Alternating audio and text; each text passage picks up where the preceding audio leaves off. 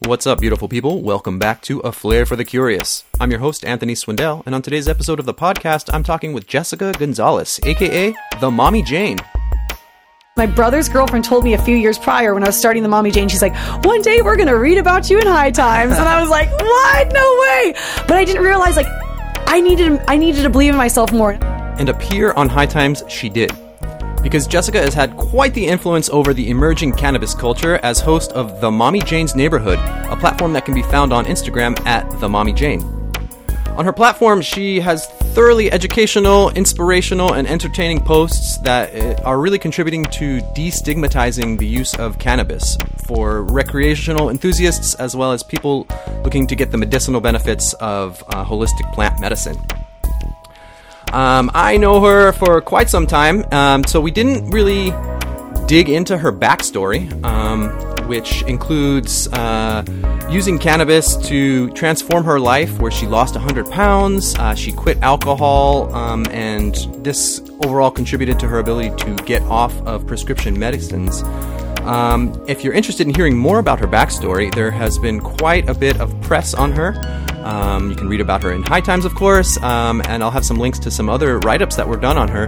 You can also hear about her story on a couple of other podcasts, um, including Kendra After Dark and The Now Show, N O W E, where she goes into a little bit more about her background and um, how cannabis helped her on her healing journey.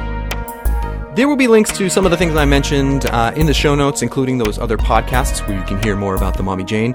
You can also uh, find some links to some of her write ups as well as some of her platforms. She is also on YouTube. She's got a great channel um, where she reviews a lot of products. Uh, related to the cannabis industry, um, various various wellness products. Uh, she's a big advocate for, for wellness and, and health, and I really am inspired by the work she does.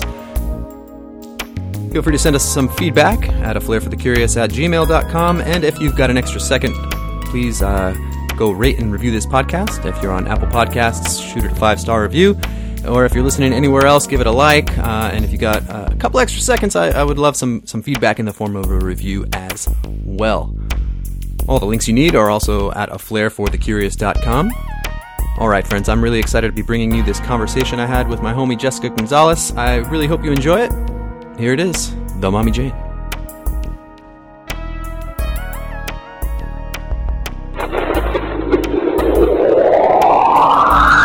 and the shuttle has cleared the tower. Jessica, thank you so much for being here. Thank you so much for having me. Um, so I think it's wonderful that you came out so early today. Yes. Bright and early, 8 a.m. It's great for a couple of reasons. Uh, one, because I don't know if you noticed, but it looks like my neighbors are setting up a party, and so maybe we'll be done before the mariachi start. Oh my gosh. And then we can join them. recording. Yeah. um, but also because we're going to be talking about cannabis today, and you being here at 8 a.m. is from the get go breaking the stigma that people who consume cannabis are lazy. So. Oh, I love that. yes. So I think right away from the start, we're we're heading off in a good direction. So you are the founder of the Mommy Jane. Yes. What is that? The Mommy Jane started after um, I, I- you know, I started to educate myself. We are, we all have a story about cannabis, and I had a good relationship off and on throughout my teens and twenties, but I really didn't understand the medicinal benefits of it until my thirties. Once I obtained that information, I really wanted to um, inform everybody around me, and when I did it to my friends and family, it fell to deaf ears because I realized not everyone's ready to hear the information. So I created the Mommy Jane because I felt like even if my friends and family don't want to hear it, somebody needs to hear this. Someone needs to know about the benefits of this plant. So I created it. Um, unbeknownst to myself like i really just did it um not selfishly because i was doing it for other people but i really didn't anticipate the outcome you know it really hit great traction i really had changed lives, impacted people um, more than I could have ever imagined. People were saying, you know, I found your account right when I was about to commit suicide. Wow. Yeah. I've had several people reach out to me, and that's some heavy stuff, you know, like things you just don't realize that you're putting out there in a positive way is going to positively change everyone else too. So, so amazing to see people that do that. And then And, the- that, and that platform is on Instagram. Instagram. It was just That's- Instagram so only. the Mommy Jane neighborhood. yeah, the Mommy Jane neighborhood is my Instagram And at, you're following. on the Mommy Jane. And Mommy yeah, Jane. and eventually we're going to get the Mommy Jane website back up probably next month. So um, I don't know when this is going to launch, but check out www.themommyjane.com and just follow me on the social medias. But uh, it really was impressive how one little community ended up growing so quickly over a common cause, which is we wanted to be raise the consciousness of our lives with cannabis. Yeah. and that's kind of also why I'm here today too to talk about Yeah. both those things. Nice. Yeah, Yeah. So you're doing some advocacy. Yes. You're doing stigma busting. Yes. You're doing education. Yes. And a shitload of inspiration. a shitload of inspiration All around. all day, every day. I, honestly, having a friend like Anthony in front of me right now, seeing him chase his dream is like that's what I live for. Like I'm, I'm feeling, I feed off of your like ambition and i love seeing people when they're in their dharma you know and you've always in my opinion you've always been in your dharma but i really feel like you're just spreading such beautiful wings right now with this and i can't wait to see what comes from this podcast Thank you, thank Mm-hmm. you. Yeah, it's a blossoming, and and I think we're all definitely sharing in each other's enthusiasm, right? So part of what gave me the confidence to do it is because I I know so many people who are doing awesome things that I'm like, oh, I would love to give these people a platform to share the cool things they're doing, which you absolutely are. So yeah, we're all sharing in each other's splendor com- communal splendor. Yeah, absolutely. yeah, it really Hell yeah. is, and you feel it too. Like you, I, I don't know if you guys can feel energy through um, radio waves like I can, but like in this room right now, I it's like it's going wah wah wah wah in a good way. So I'm I'm really excited. Yeah, you bring a lot of energy. That's yeah, that's that's one of the reasons I, I was really excited to sit down and talk to you too because so we've known each other maybe like, 10 years nine almost? years. I think Yeah. maybe we first met at Joseph's rubber ducky birthday party. Oh, okay, okay, yeah, right before yeah, I moved out of town and cut my hair and lost a bunch That's of weight. right. Um, So we we've worked together. I, I worked at the restaurant with you and your husband, That's but right. generally we only get like five or ten minutes at the kids' birthday parties to chit chat. I think uh, maybe like a year ago I sat down with you and your husband and we were able to talk a little bit about like meditation, Yes. go, go a little bit deeper. But we were still at the kids' birthday party, and I know you and I particularly tend to go off in a little crazy direction. You're my and- favorite to talk to at kids' parties. I'm like, yes, we're gonna get esoteric right now. but you know, I think we kind of always like wrangle it back in, or you know, don't want to be too like excluding of other people. And Yes. so I, I think this is a wonderful opportunity for us as we started before we, we started recording, talking about some some far out topics and and and really diving in and going where we want with this conversation. Yeah, So we're gonna get far out, guys. This is great. This is great. um, so on your on your platform. On Instagram, the Mommy Jane neighborhood, you you've been featured in a, a, a few different uh, publications and Yes. websites because you you've got a lot of followers and and you are uh, an influencer. I understand. Yeah, they call me an is influencer. Call, right? I like to see myself as an educator, but you know what? I'm nominated right now for two California Cannabis Awards, one being for influencer and the other one being for an advocate. And honestly, like, as, as touched as I was to be seen as an influencer, I really got emotional to be seen as an advocate because my punk rock side is like, yes, girl, you are the advocate. Keep on keeping on, you know? Yeah. So I'm just really, really honored. And What are in any way they want to recognize me is fine. I mean, I am the influencer. That's fine. I'll be the influence. Yeah, I love it. I'm feeling influenced right now. um, so uh, I I'm not so savvy about all of the new ways that cannabis is being infused through the community. So what what are the California Cannabis Awards? Oh, it's so crazy to see stuff like this because, you know, I always joke that we are in Hollyweed because I don't know how other cannabis industries regulate or operate out of state because I'm in my own bubble, but it's so funny to see how this whole place like kind of glamorized cannabis, really. Yeah. And all of us have become these sort of like cannabis celebrities and it's such an odd thing when we go to these events and how people are how i see people are treated and it, how i myself am treated i mean it's really insane um wh- I was just a regular mom like two years ago, and to see like they have the Oscars pretty much. They call themselves the Oscars of um, of the uh, cannabis community. So I have not attended. I saw the photos from last year. Um, people are definitely in gowns and tuxes, and there's a red carpet. It's like that whole thing. I do not know what I'm wearing yet, so I'm uh, definitely want to um, try and like support a small designer, Yeah. and give them some love. So speaking of not knowing what you're wearing and supporting a designer, so I think Yeah. one of the reasons that you might have such a huge following is because you your photos are also a stellar. Uh, Thank you. Your, your husband does a lot of photography. I don't know if he does all of your work, but Most all, of it, All of your shots are are glamorous and. I've known you as a person who's you, you go to Dapper Days at Disneyland, Yes. and you guys and you've got like this pinup style, so Yes. it's very alluring to the eyes, and I can see why it's very easy for people to click and subscribe and follow, Oh. and you're you're visually uh, very enticing for people to to to tap into. I think. Yeah. I think it's important to show all sides of the cannabis industry because, you know, I grew up in the Bay Area. I'm I myself am in yoga pants and t-shirt, tatty t-shirts half my week, but like I really wanted to o- operate on the level that, hey, you can smoke cannabis all day long and be that office persona and be, you know, whatever that you want to be in life mm-hmm. and still conduct a, an upstanding citizen and, and, you know, be a good person. Yeah, I, you really bring it down to earth, and I think that's possibly why other why people are, are into it too. Because yeah, you, you talk about yeah doing it in in your jammies. And like on your YouTube video, you're trying out uh, you know uh, pimple cream like Yeah. cannabis pimple cream and yeah uh, yeah. So you're so that's- that's- Normalizing. something, we can talk about too is your YouTube channel. You've got some some great product reviews, and, and it looks like that's that's really uh, going to be expanding in future in the future. Yeah. Um, but yeah, you so you're you're showing people that you're you're down to earth, and and we can we can wear sweats, but then we can also doll it up. And Everyone and has look those nice. sides. Yeah, we all have that. I mean, everyone has a yin and a yang, and sometimes I'm like, I want to, I call it homeless chic.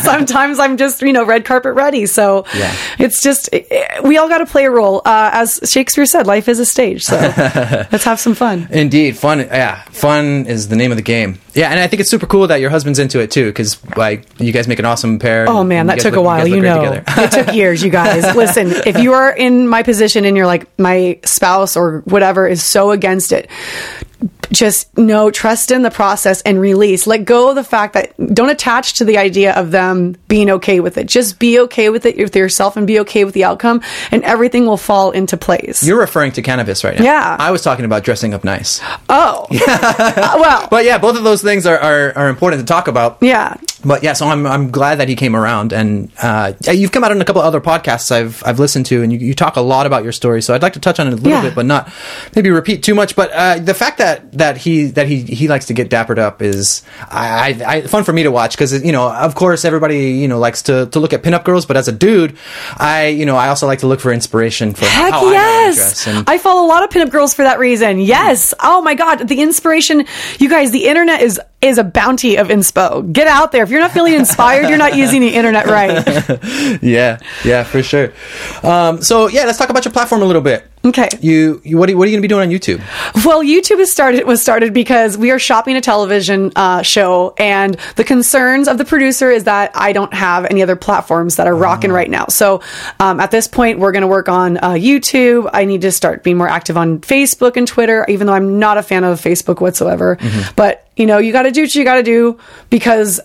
I- need to spread my message, and regardless of how I feel about a platform or not, the message still needs to get out there. So, uh, YouTube has begun, and we are also working on a very special Patreon, not just for the Mommy Jane. It's going to be a collective between uh, myself and a friend of mine. So, uh, that'll be e education in the highest regards, and that's where I really want to focus coming into 2020. Yeah. Oh, 2020. I want to talk about that in a bit. Um, so yeah, the things you've done in the past. So you, some of the features that you came out, you came out in MG Magazine, Mm-hmm. VegasCannabisMag.com, ElevateHerbs.com in their Women in Cannabis section, and something that I was super excited about. Of course, you, you're looking at my face. You know what I'm going to say. High Times. I was, you know what? right? The big build up. So I, Oh, I- you know, I used to read High Times before the internet when it was a, was a It was a paper magazine, Yes! right? So you know, to to see one of to see somebody that I know in the flesh come to this, you know, what I guess now is eh, eh, to this magazine. It was amazing. I was super happy to see you in there. What was that like? I'm not gonna lie, I cried because I was on the cover of the website. I was on the top of the website. You click on, and it was there. It, like the the image is orange and yellow, uh, orange and blue. It's my logo of my image of myself, but it's such a like.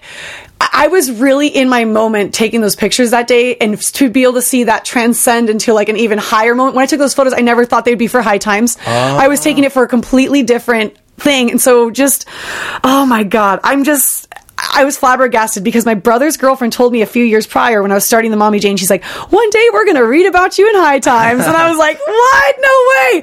But I didn't realize, like, I needed I needed to believe in myself more. And at that time, I didn't have the confidence. I wasn't. I hadn't gone through my spiritual awakening, so I I was just my like low vibe self, for lack of better words. You know, I didn't believe in myself, but I'm so glad that she did because that started the catalyst of the maybe. And even if I didn't maybe believe in that moment, something in me did, and it kind of held on. You know. Yeah. So it was really really special. And I know like you guys are, like saying like why is she getting emotional over a, a magazine, but that's so iconic. You know, that's such an iconic moment for like for a model if they want to be on Vogue, like maybe that's their thing. But like for myself and what I do as an advocate, as a mother, to see a mom up there you know, blue wig and just, ha, you know, just being herself. Like I'm, I am myself unapologetically. Yes, I wear wigs. Yes, I am who I am. And, um, you know, I've, I've lived so many different lives. I've been a hundred pounds heavier and, and living that life. You've lost weight. You know, it's like, that's a whole different life that you're living too. And then the aftermath after you lose weight and who you are and how you see yourself afterwards, that's another lifetime too. So I'm living all these different lifetimes and it's so crazy to see uh, myself go through it. But really, that was a highlight of, of this year and it'll probably be a highlight of my career as well. Nice. So you would you say it, it felt like validation? It was uh, without sounding so yeah, cocky, but yeah, I definitely felt like okay, Jess, like you know what you're doing now. Like keep on going, baby. Don't stop. Don't stop. Yeah, yeah, you're in it. Yeah, I'm in so the cool. vortex. so cool, so cool. Yeah, that it was great, and it was a great article too. Thank you, So much fun. you. Yeah, and, and like I said before, yeah, the photos I think really I think m- make people interested to see it. But I'm It sure I'm sure. I'm sure it helps people open up to letting you onto their platforms. Yeah, right? Like, yeah. like why wouldn't somebody want to market that? yeah, I'm like I'm So just a cool. nice mom. Don't listen to me talk about cannabis. yeah, and so your like your educational aspect. Um, last year you did like a, a proper like a couple proper workshops where you you invited people in, uh, and it wasn't just you. You had a whole panel of different Yes. professionals and educators, Yes. informing people and giving out awesome goodie bags. Yes. Let's talk about some of your past events. What Yeah. kind of, what kind of educational um, we, programs have you had? I, I've done some uh, events in the past, especially with um, social equity. I've been big on. Um, we've talked about uh, roles of women in cannabis in the industry. Um, I've had a pleasure to share uh, p- these panels with some women that I really high, hold in high regard. So it's just really g- grateful to be in that space and be able to uh, stand with them um, in those moments. But uh, really big, yeah, really big for me. Um, the goodie bags are great, but it, the biggest part for me is uh, connecting to people in person. I don't get to do that very often because I am an internet personality. So I love that I get to meet people in person and educate in person. That way they can ask those questions afterwards and do the one on one. So I'm a big fan of the those in the past. And what we're trying to cultivate because I know my I'm only growing bigger and broader. Um, that's why that e education is going to be so big. And we're going to try and do virtual events to keep people feeling inclusive, still educate, and um, you know uh, make sure that people are staying up to date and informed. Because you know even just this week we started learning about vape pens and the dangers of that as well. And I think with more research and as time goes on, we'll start to find more things that are going to change. And so you know why not be the one that's going to give that information out? Hell yeah. I like the idea of doing the e-education because even though uh, we are a huge, huge hugely populous state and people even come here for cannabis tourism. Yes. Um, not everybody has access to traveling or being here. So Some people are disabled online- too. Yeah, yeah, absolutely. Yeah, for a variety of reasons, people Yeah. can't can't get here in person. So offering that e-education, that's going to be a great way to branch out with perks too, you know. Yeah, with perks too. Yeah, I still want them to feel like they can get like maybe we can figure out ways to have swag bags that are. Uh, that are mailable, you know, Mm-hmm. things that items that would- that can cross uh, state borders, and hopefully, eventually, we can get to that point where we can mail product, real product, you know. Yeah.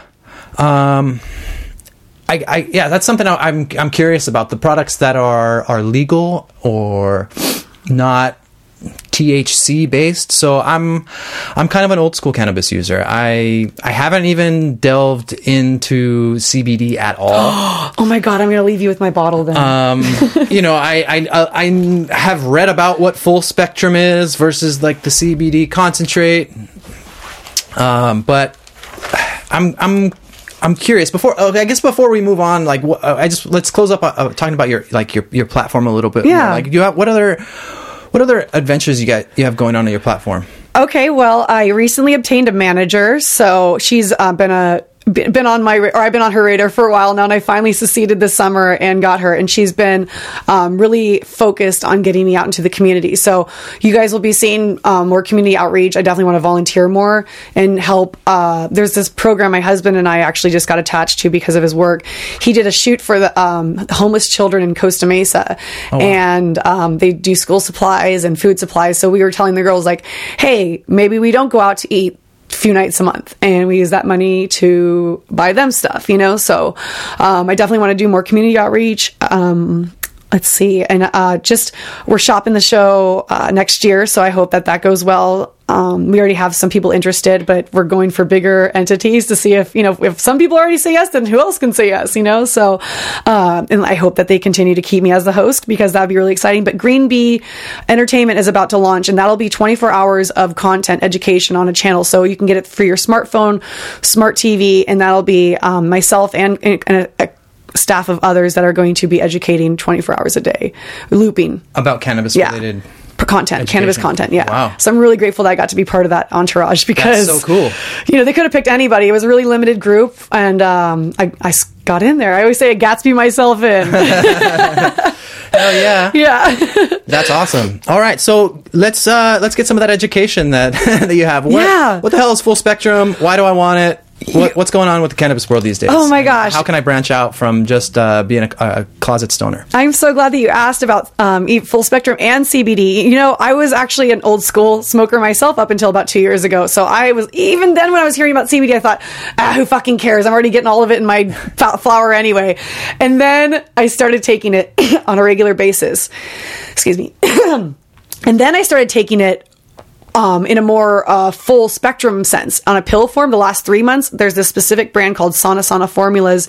If you are lucky enough to live in california i highly recommend you look into them. This is a micro dosed full spectrum capsules formulas that she's created. So she took a adversity in her life. She had an accident and, and obtained amount of money and decided to open up this company to heal others through the money that she got. So great intention behind the product. Um, and since I've taken her product, I have been able to. I have severe social anxiety where I wasn't able to even look people in the eye prior to talking to them. I'd like search around the room for anything, but I can like. I mean, even on podcasts, I I've been looking at my interviewer or interview. I don't know. Are you? You're the interviewer, I guess, right? Yeah, interviewer. Um, and, and I never was able to do that before. You know, I, even those moments at the grocery store, I've been able to con- connect with people in passing. And this is just in like the last three months. And I've been taking CBD off and on for like two years. But to like have that sort of freedom to like conversate with people I didn't have before. I have more of a uh, desire to leave the house. I would be so scared, make excuses in the past, be like, Anthony, I have a stomach ache. I can't come today. Like, I would make excuses not to record a podcast or make excuses not to show up to an event because I'd be so socially anxious or scared to drive. But this raw, microdose full spectrum has really changed my life. So a microdose is below the threshold of what would intoxicate a person. Yeah, I mean, I would say so. I mean, everyone's gonna. My husband's very sensitive to THC, so even like 2.5 milligrams of THC can fuck him up. But myself, like, if I take on a daily basis just a capsule, she has these different ratios dependent on what your ailments are, and, and it, she tells you she's very great about you know telling you take this for this. She's helped immensely with my menstrual cramps. I had suffered for years to the point where I'd have like headaches and fevers and all this crazy shit, like immobile in my bed. My husband would have to stay home from work. It was just awful. And I'd lose work when I used to work too. So just not a way of living life. In the last three months, I've, I've also been able to have pain free uh, menstruations and, and very minimal headaches. Like I had one earlier when I came in, but after that toke, it's already gone. So being able to like have that control over my health and, and mental st- mental state of mind, like when you're when you have cramps like that debilitating you, you're not in a good mental state of mind. Snapping at your kids with PMS, that's not a good state of mind. And being able to have that through cannabis and meditation and mindfulness, we practice all that in my house. My kids are very aware of that. I use cannabis. I use CBD um, isolate on them, so it's just the, the molecule isolated.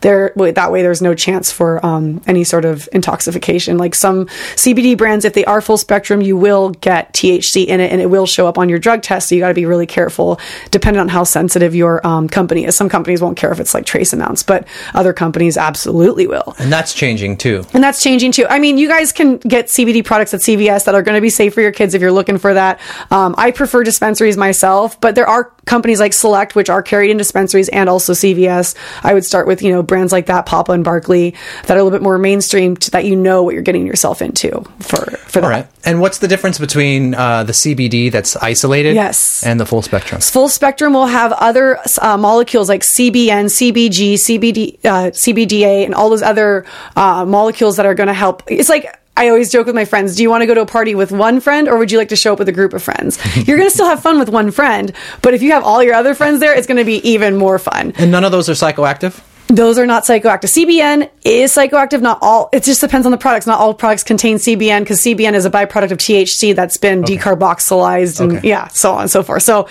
it's it gets really sciency. I'm not going to bore you guys on that right now, but you can Google it and find out for yourself all that. But uh, microdosing. They, everyone's been really big on macrodosing, macrodosing. Oh, I need 5,000 milligrams to take care of my cancer and blah, blah, blah.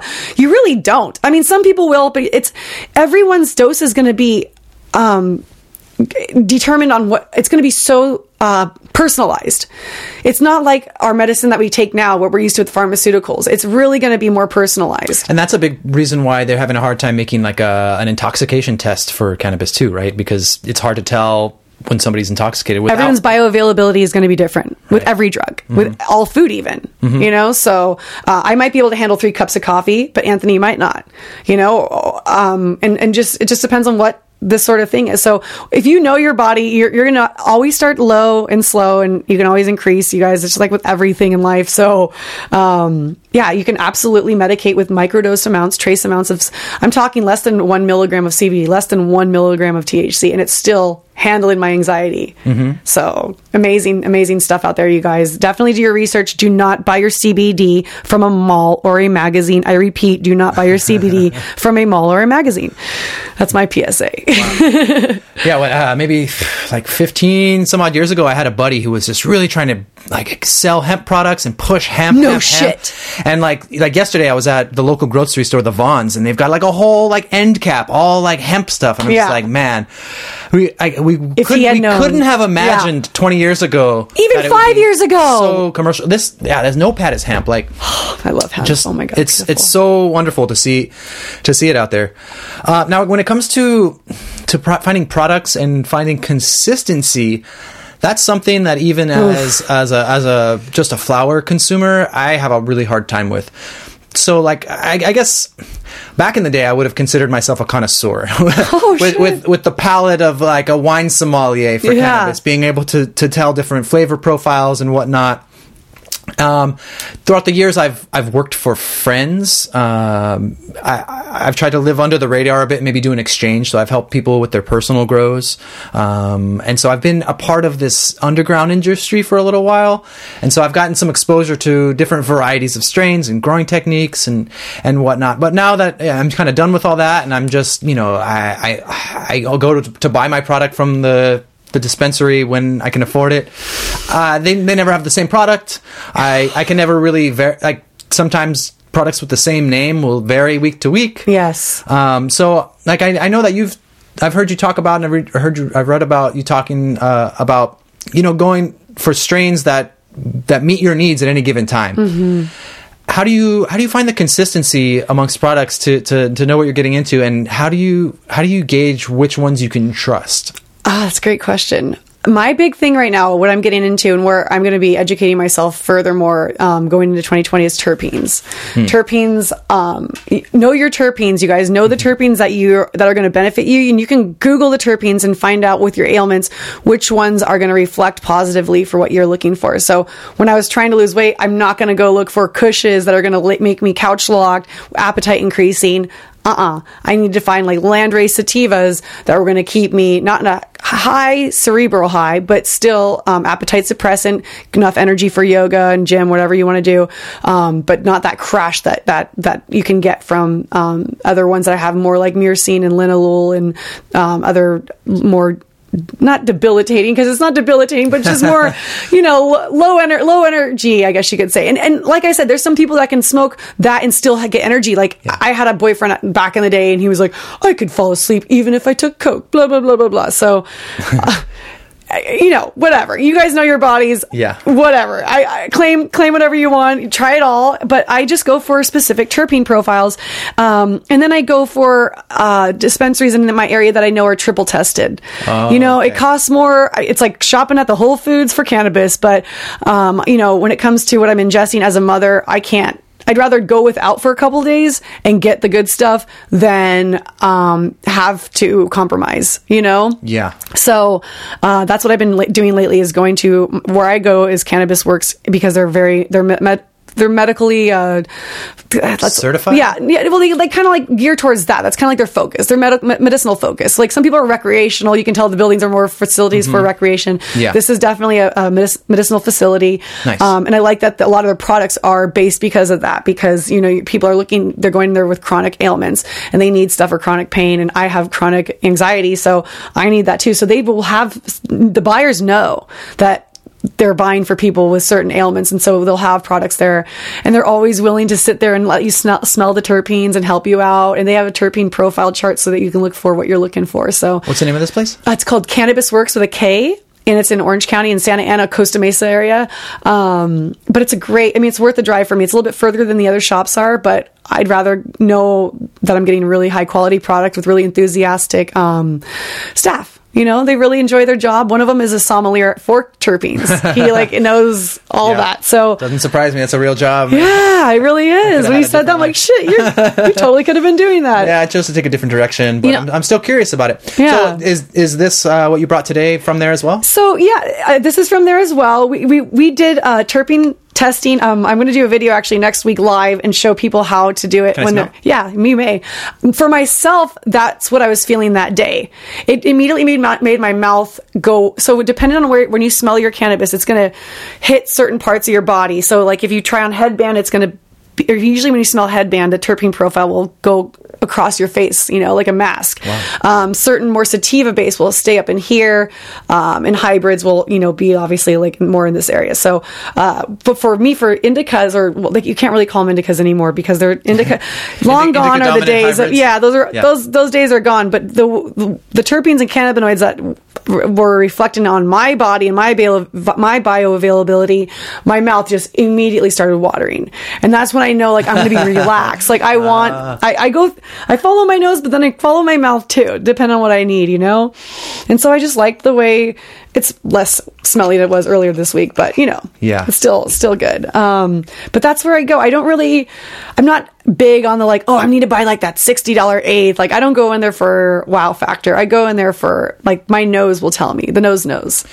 Yeah, yeah. So when I go in, I because I I've been consuming for a while. I'm a, I have I my refined palate can only put up with a certain threshold of quality. So I go for the second to the top tier. Yes. because I'm not balling right now. yes, and second top tier, you, you will be surprised on those two. Yeah, yeah. So they're they're they're good enough for me. They're pretty wonderful. But again, I go by my nose, and like the, one of the places I've been going to, like they tend to only have indicas at that level. So like what I'm rocking right now is a heavy indica, which so which sometimes you know whatever. Like I, I, I am you know still happy to have a coffee and, and a bowl and, Yeah. and get all my work done.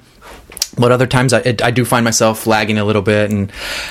I don't know. I, I I do wish I had a little bit more more selection, but right? I'm not Especially really, in this area. I feel bad for the San Gabriel Valley. I know that you guys don't have all the resources yet that you guys deserve. I mean, trust me, I know this area would love to have some proper.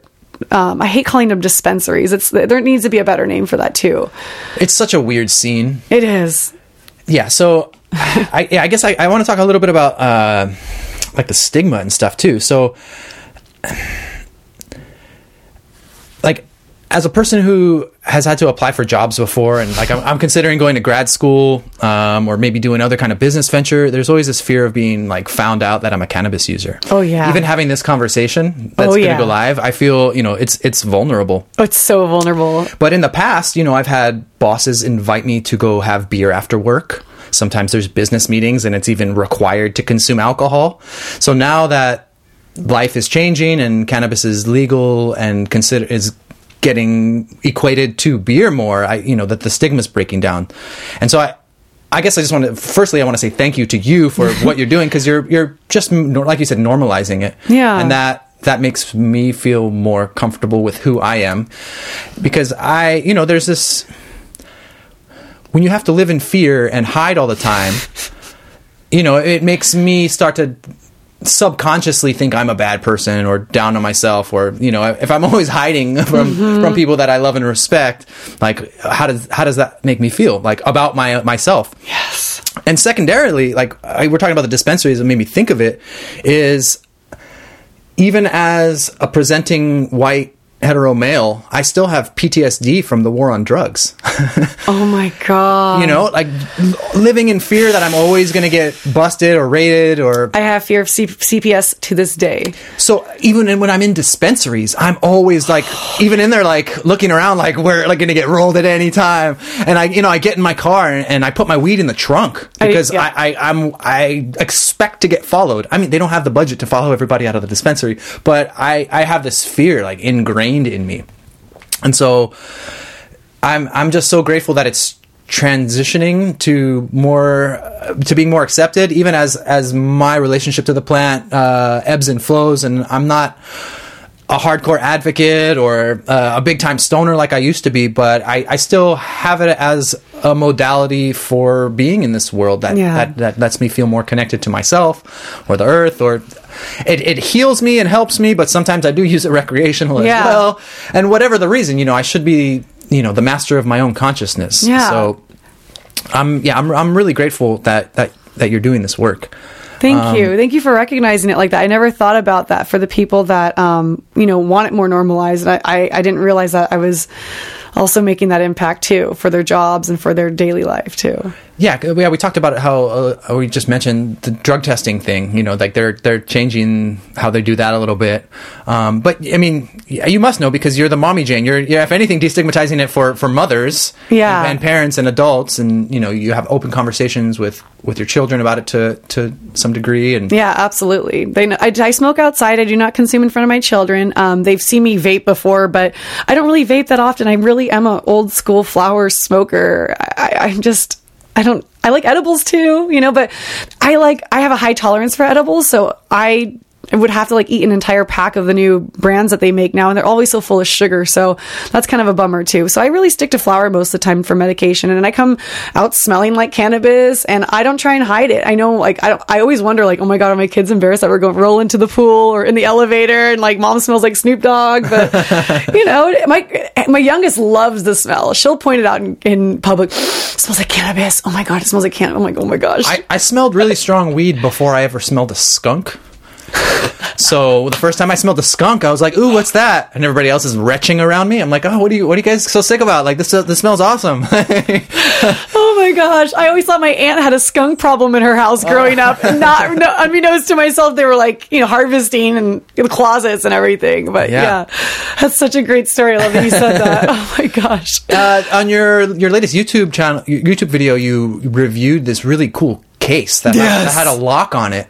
Do you? What do you do to secure? I almost brought that today. I Oh should man, have. I, was- I was kind of hoping you. Oh, okay, I'll bring it- I'll bring it next time. and you, like, you're running a contest right now. Like, show me your stash. And Yes, are this is all goes back to the show, you guys. We're trying to create a show right now. Well, we have created a show. What do we mean? We tried. We we created. Sharon created the show. We executed it for her. Um, it's called "What's in Your Stash," based off of her article that she writes, um, a series in in High Times in which I was featured in. Oh, cool. Yeah. So essentially, she chose me as the host because she said, "Oh my god, I can't imagine anybody else doing this but you," and and it's true because I started the Instagram interviewing people in the neighborhood. That's how it all got started. I, I figured I can't be the only one that ha- can benefit from this plant, so I started interviewing people live online, and and it spread from there. So essentially, that's what this is in like a television form where I leave for the day. And then I go and um, it's going to be like MTV Cribs, but for cannabis. So I'll like knock on Seth Rogen's door and be like, "Hey Seth, let's go see what's in your stash." And then he shows us what's in his stash and his fancy vintage collection of his pipes. And you know, you start to know either the celebrity or the producer. Like we'll do um, people that produce cannabis in the industry too, because those are like I said, we we see those people as celebrities in our own, in our own right in our industry. So um, we'll go to, to places like them too, like. Uh, you know, for instance, like I was mentioning Papa Barkley earlier, go to the president or CEO of their, their house and see what they, how they medicate, how they use it. So it's an entertaining piece because you're seeing somebody that you, you're curious about, but then you're also learning why they use it. So it's an education. Once again, goes back to education. So education and entertainment, that's going to be like how I'm going to be balancing my cannabis career. I love it. Thank you. People aren't it, it's really easy to to point the finger and and call people names or point out all the the stereotypes about the downsides. So to bring an educational aspect is hugely important. Yeah. Now that I have like a, a like a motive, not like I didn't have a motive before, but when I got the manager, she was like, "What's your five year plan? Like, what do you want to do with this?" And I'm like, "Fuck, I didn't even. I don't have like a five day plan. Like, I didn't even anticipate any of this, you know." And everyone's like, "Do you have goals for your followers every month?" I'm like, "No, I was never that person that was like, and you need to follow me to win this contest." It was like hey, just enter this contest and win. Like, I just want people, if you want to follow me, follow me. I don't want to hold anyone's gun to their head and be like, you must follow me. Follow me because you want to. And if you stop, then there was a reason and we're not meant to be in the vortex anymore. And that's fine too. I'll collect more people along the way. But the people that have been there for a long time, like, these ride or dies, these long, these old school neighbors of mine are just, we've gone through so much together and they mean so much to me that I, and, and the new people too that are coming in are so cool because they're so excited to, to stumble upon this, you know, and it's a phenomenon. We're, we're a great little connection. We're a great community and everyone helps each other out immensely. Like, I feel like out of all the communities, I've only had to deal with one part of bullying. One. That's it from a stranger. One my, was my family members, but I just blocked them. But like one stranger, Yeah. that's nothing for two and a half years of, of Instagram. That's impressive. Yeah. So I, like I said, I, have, I believe it's the intention though. I have a lot of intention with what I'm doing, and, and maybe I didn't have like a motive at first. The motive was to get the word out, but like now I have like, okay, this is what I want to do. I want to travel and educate people and meet people in person. Uh, you know, maybe do a TED talk one day. Who knows? Like I, I'm open for you go. anything. You know, I'm not limiting myself to anything at this point because I've already superseded my expectations. I flew on a jet this year to Northern California to talk on raw cannabis, and I fucking swear I never thought I would have seen something like that happen in my lifetime. Talk about that. What what what, what did you go A to? company um, requested that I talk to a bunch of buyers to kind of educate them on raw cannabis. Not too many people know about the benefits of, um, I mean, full spectrum, sorry, full spectrum cannabis um, and raw cannabis too, actually, because they're both beneficial. You know, there's a time and a place for everything. I don't think we should be taking raw cannabis every day because that's like taking your entire medicine cabinet all the time. And like, you know, I'm, I'm just wondering how good that can be for us all the time. But I feel like maybe once a week we put it in our smoothies or our salads, or maybe a couple times a week. But um, there's a lot of like I would say cannabis is the biggest superfood that we don't talk about. It has the exact ratio of omega 3s and 6s that humans need to thrive already built in the hemp seeds.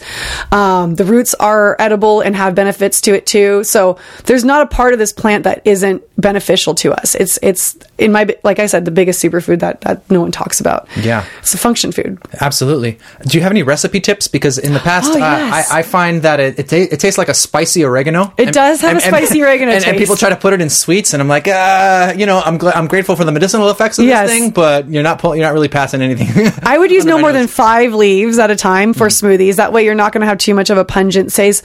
Um, acai is like really strong for me. I feel like that takes over anything. Like I hide that with for all my kids. Like I put acai with everything because I can put carrots and spinach and kale. They won't they won't taste a thing. So I personally like it like that. Um, I really enjoy the nuttiness. I, just, I I include it in a tabbouleh salad.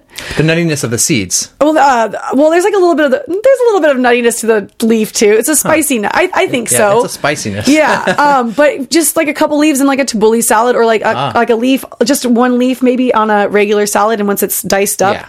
you know, I, see just don't go, just yeah, don't go crazy because it's very strong. It's very strong. Yeah. but maybe make an herb butter even. That'd probably be a fun thing too. But just be careful if you guys do make smoothies. Just remember, you have raw cannabis. If you have like a mega bullet, nu- NutriBullet thing, that compound is so sensitive. The THCA, that acid, this, that acidic molecule can turn to THC so fast. So THCA is uh, non-psychoactive. It's a precursor to THC, but it's such a volatile molecule that if if it, too much heat happens, that A will detach and it'll become THC, and all of a sudden you'll have a highly psychoactive smoothie. Oh wow. so hey, hey, maybe you want that too. Throw some mangoes in, and get that myrcene going, and keep on chugging. But But Be- buyer beware. Yeah, buyer beware. That's incredible. yeah, Because you wouldn't want to give that to your kids. no, exactly, exactly. Yeah. So back, backing it up a little bit, uh, the lock, the lock review the review. Oh yeah, of the, Rhino, the, that Rhino. Stashlogix Rhino. Oh god, that's a bag. That's such a gorgeous bag Such a good bag. for men and women. Yeah, I, I thought it was great. It was I thoroughly enjoyed watching that review. Thank you. Um, but it made me think because of the lock on it. Um, I know that you got off of Facebook because you were getting heckled or just not having a good time. I mean, you're still on there. You're updating. We're people, back on. We're but- back on. But it's not. But it's not really a personal. It's more like no, you're, you're it's my mommy Jane, mommy stuff. Yeah, I won't go back on personally probably for forever. yeah. So in, in terms of like the stigma, like did, what kind of like shaming or problems did you re- receive from people you knew or didn't know? Well, my fam- well, my family members were convinced that you absolutely could not have a career Uh-huh. advocating for cannabis, and it's so ironic because they are card carrying cannabis holders, um, but you know, self limiting beliefs, and that those are not going to be my self limiting beliefs. I'm not going to de- attach to that, and so um, I had to detach. do you think it's generational? Uh, well, not necessarily because the, the, her daughter also agreed as well. She thought it wasn't a great um, influence as a mother to be advocating for stuff like that. Um, she also thought I'd lost too much weight.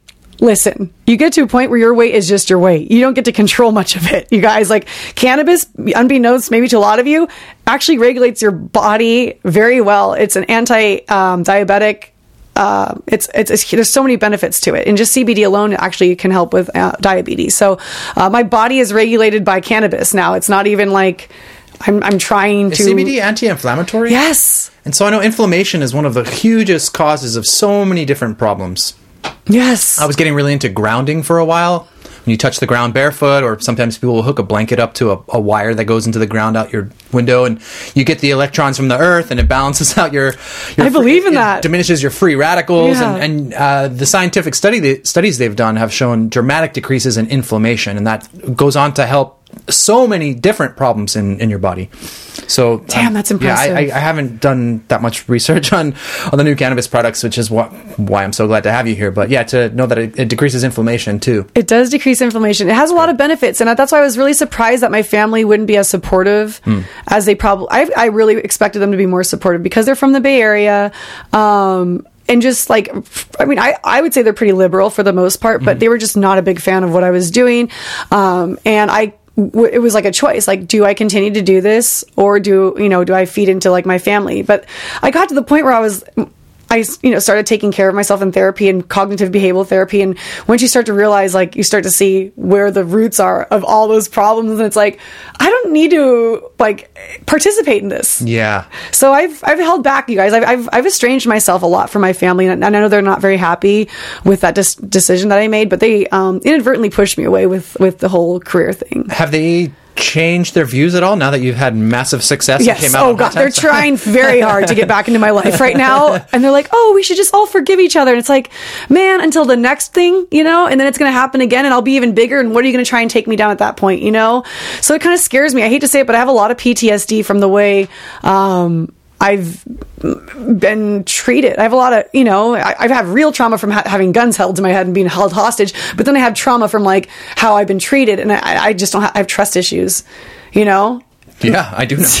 So I know I don't goes. trust that they're going to stay to their word, and, Yeah. and and yeah, maybe you're good for another couple six months, but I don't want to jeopardize a my relationship with my children and b my my career because I, they're volatile, they're unhappy, they're not taking care of themselves mentally, physically, all of the above. So uh, it's just toxic, for lack Yeah. of better words. And I, I you guys do not just because people are your family does not mean that you need to be in contact with them.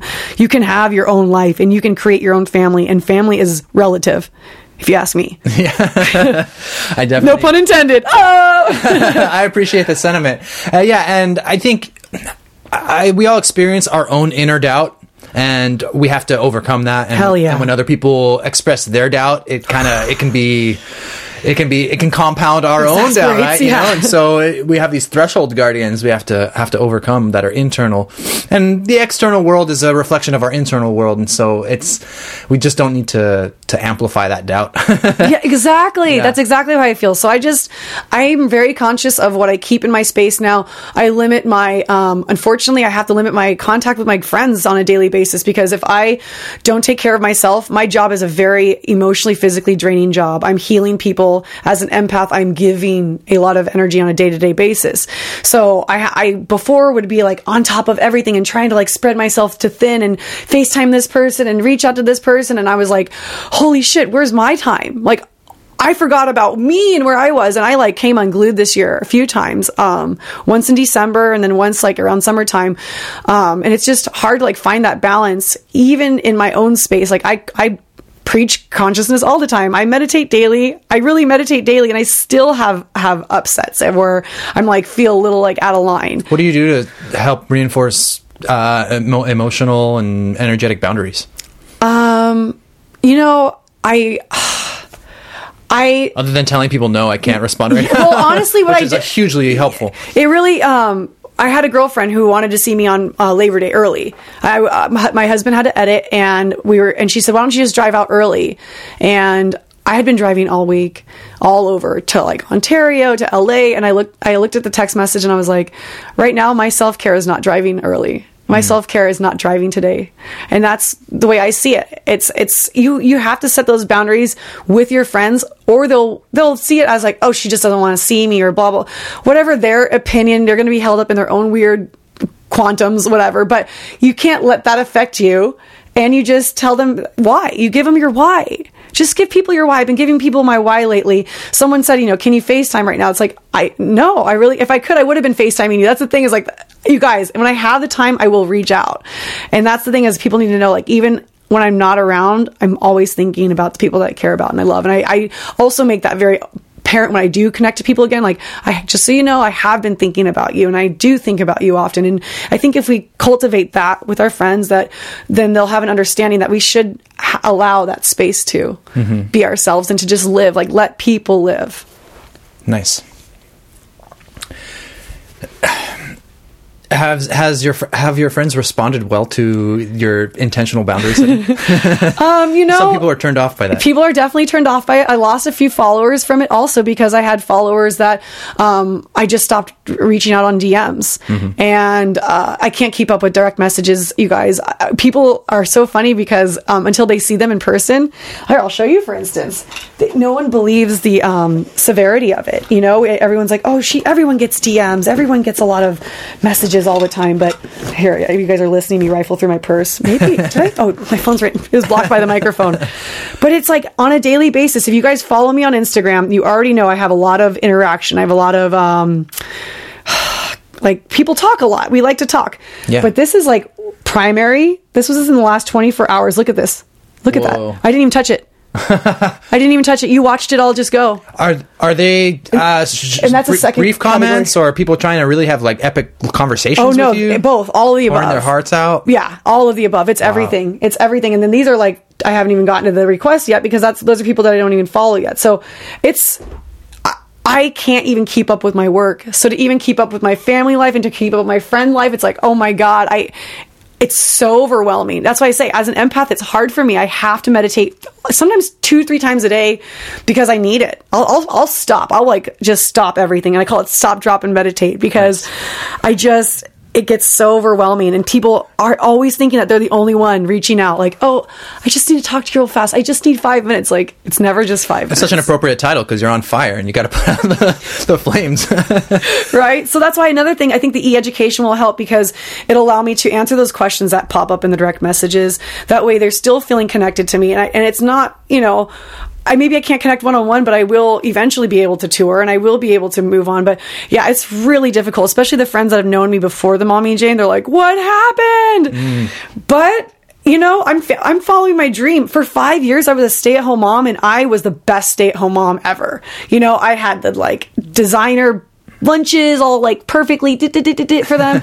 I had all the birthday parties, all the meticulous bullshit that like you have all the time for when you are a stay at home mom. I was a Pinterest mom, and I just realized one day that like that's not all who I am. yeah. So let me just live. You guys had me for a long time. Now it's my turn to have me. Yeah. Well, you got a manager. It sounds like you're going to need an assistant pretty soon. yeah, that's true. I know, I know, I know. She she's already there. She wants, yeah. She's like graphic designer, assistant. I know. I'm, Yeah. I'm getting there. It's so weird to even saying those things. It's it's growth. It's But when you're, growth. I mean, it's an operation. Like a lot of people who do podcasting outsource the editing. Like I don't blame them Like because so- that's another time consuming so thing many too. times. yeah. I follow a lot of the threads, like podcasters just having informal discussions amongst themselves. And one of the questions is, what what takes you the most time in your process? And some people it's scheduling, some people it's doing the show notes, but for most people it's editing. Damn, that's why I never made one. Everyone's like, "When's your podcast coming out?" I'm like. I don't have time to text my friends. I'm not going to fucking start a podcast. I will be the guest to every podcast, but no, I'd I'd I'd rather just you know I'm I've just this month I've really started to say more no to everybody and just really focus on my family um, because I was so career focused over summer. My husband and I were like on fire, and then I was like, oh shit, your family's needs you too. So Yeah. now that school's started, I'm like back on the family train. Um, as I was saying, I definitely want to see your sister's uh, uh, daughter's soccer games this summer or this this autumn too. So like I'm going to start to use my time, you know, more efficiently with friends and family because I feel like my career's already doing its thing. Uh, not that it's like on it self pilot mode, but now that Naughty is in my life, I I can just navigate, you know, and have more balance. Yeah, there's momentum. there's momentum exactly. So that's my focus is get back to the friends that i want to connect with because you know there's french that you know i'm okay that are like kind of falling off to the wayside too. It's like uh whatever like it is what it is. Like were you ever really that close to that person? You know those things you start to ask yourself like what why were you friends with them to begin with? So i don't chase people anymore. Mm-hmm. I don't chase jobs. I don't chase the only thing i chase is my fucking dream. And that's it. I i don't even chase my kids anymore. I'm not i don't own my kids. You know my kids are going to make their own mistakes. I saw this beautiful this older woman i forget what country she was in. She was it was subtitles and we were watching this netflix special on like international foods. And she goes I don't give my kids advice. They don't even listen to me anyway. I just let them live. I was like, yeah, yeah, that's how I want to parent. Yeah, I mean, really, I mean, obviously, I'm not going to free range 100%, but like, why do we give people advice? Who are we to judge? Let them make their own fucking mistakes because they're going to anyway. Yeah. So I'm, I'm like detaching from my kids, but also simultaneously reattaching to them. It's a very odd balance I'm trying to create right now. Yeah, such an interesting balance. Yeah, because our kids are not ours. We always possess our kids. We have our, we possess who we think they should be. We possess how we think they should dress and stuff. And like, And then they rebel. and then you so whatever you try to tell them to do the most, they're gonna do it they the- anyway. they do the Yeah. opposite of yeah. so Hazel went to school yesterday or the other day with one space bun in, and the rest of her hair was down. And I'm like, normally in the past I'd be like, you need two space buns because what kind of mom am I going to look like with you having hair like that going to school? No, girl, you want one right here? Okay, is there anything else you want? Do you need blue lipstick? I'll give it to you. you know, so Your kids have some wicked style. That's uh, Yeah, uh, I, I, I am letting them be like just. I'm letting them live. nice. That's Yeah. so, so much fun. Yeah. Um, so I want, I want to say two things. Uh, I want to back it up a second about the importance of saying no. So I myself kind of uh, grew up wanting to. I'm the eldest child and. Uh, grew up in a single parent household, so I always felt a lot of responsibility. I'm very empathetic, and I, I always felt like I always had to say yes to everything. And it was such a huge shift in my life when I moved towards self care. My my therapist reinforced me that it was okay to say no. yes, you can detach from people. You can detox from people. Yeah, and it's just it just it oh it gave me the space. It opened up the space for me to be with myself in a way that I I had never given myself before. Right? I love hearing this right now. yeah, yeah. So the, the the power of saying no lovingly towards yourself and lovingly towards the other person, Mm-hmm. like because you when you you learn to say yes your whole life, you think saying no makes you a jerk or a bad person or something wrong with you for taking care of yourself. But it's the same shit they say on the airplane: put your own mask on first, right? Yes. So saying no is a form of putting your own air mask on. It is. We have a phrase in my house. It's called respect the no. Oh. And sometimes I don't want to be cuddling. I'm like, you guys just not right now. And if it doesn't mean I don't love them, sometimes my kids, uh, they'll be fi- like, Sissy doesn't want me to blah, blah, blah. And I go, then respect it. Respect the no. Why do you want her to play with you if she's not in that mood? Like, then she's not going to have her intention in there. Then it's not going to be a fun experience for either of you. So respect the no, even if it's on uh, that scale or this scale or that. But, you know, even if you're not in the mood to, you don't want to eat the spinach tonight? Okay don't worry. it's okay. I'm just going to respect that no because I don't want to force anybody to do anything in life. We force so much. We get forced to do so many things. We feel forced to do things. And like, I read this book called Power versus Force this year, and it really changed my life. Hmm. And I just don't want that force. Yeah. I want the power without the force. I like that. Yeah. So the other thing I wanted to say was because we used the word balance, Oh, yes. and so I think it kind of lines up with respecting the no. Before we started recording, we were talking about sensitivity, Oh God, yes. I'm glad we're getting. and so this. maybe uh, setting boundaries and saying no is kind of aligned with the sensitivity. So we had mentioned before we started recording that uh, you're feeling an increase in sensitivity. I think you said to sounds, Mm-hmm. right? And so as I'm getting older, I'm feeling an increased sensitivity too. I, I, I I don't know. I, I, so I'm a Pisces, and I've got fish swimming in opposite directions. So life is filled with paradoxes. Uh, maybe because of my my sign, I notice them more. But so I'm simultaneously growing more comfortable, more able to let that shit go, and simultaneously getting more neurotic and sensitive. Yes.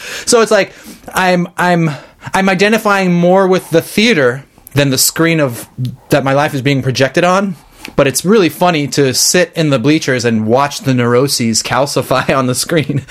Uh, so I'm less I'm less tied to them, but they, they seem to be solidifying, and I don't know uh, if that's my practice gone askewed or whatnot. But I'm like when a helicopter flies overhead, I feel like I'm in a war zone, or like when like a uh, a loud truck goes by, like I just want to like dive into a hole. you know, you you complimented me on the clearing out of this room, but it was kind of a reaction to living with the children. Yeah. you know, like uh, I would never ask them to change, uh, and in saying that, children are loud, so it's been it's been increasingly kind of getting to me. So I I needed some more simplicity in the room. Yeah. Uh, so sound, sight, uh, lights. Are, I'm getting more sensitive to bright lights or flashing lights or too many lights. Those yellow glasses you saw me come in, Oh, I wear them indoors a lot because of it now.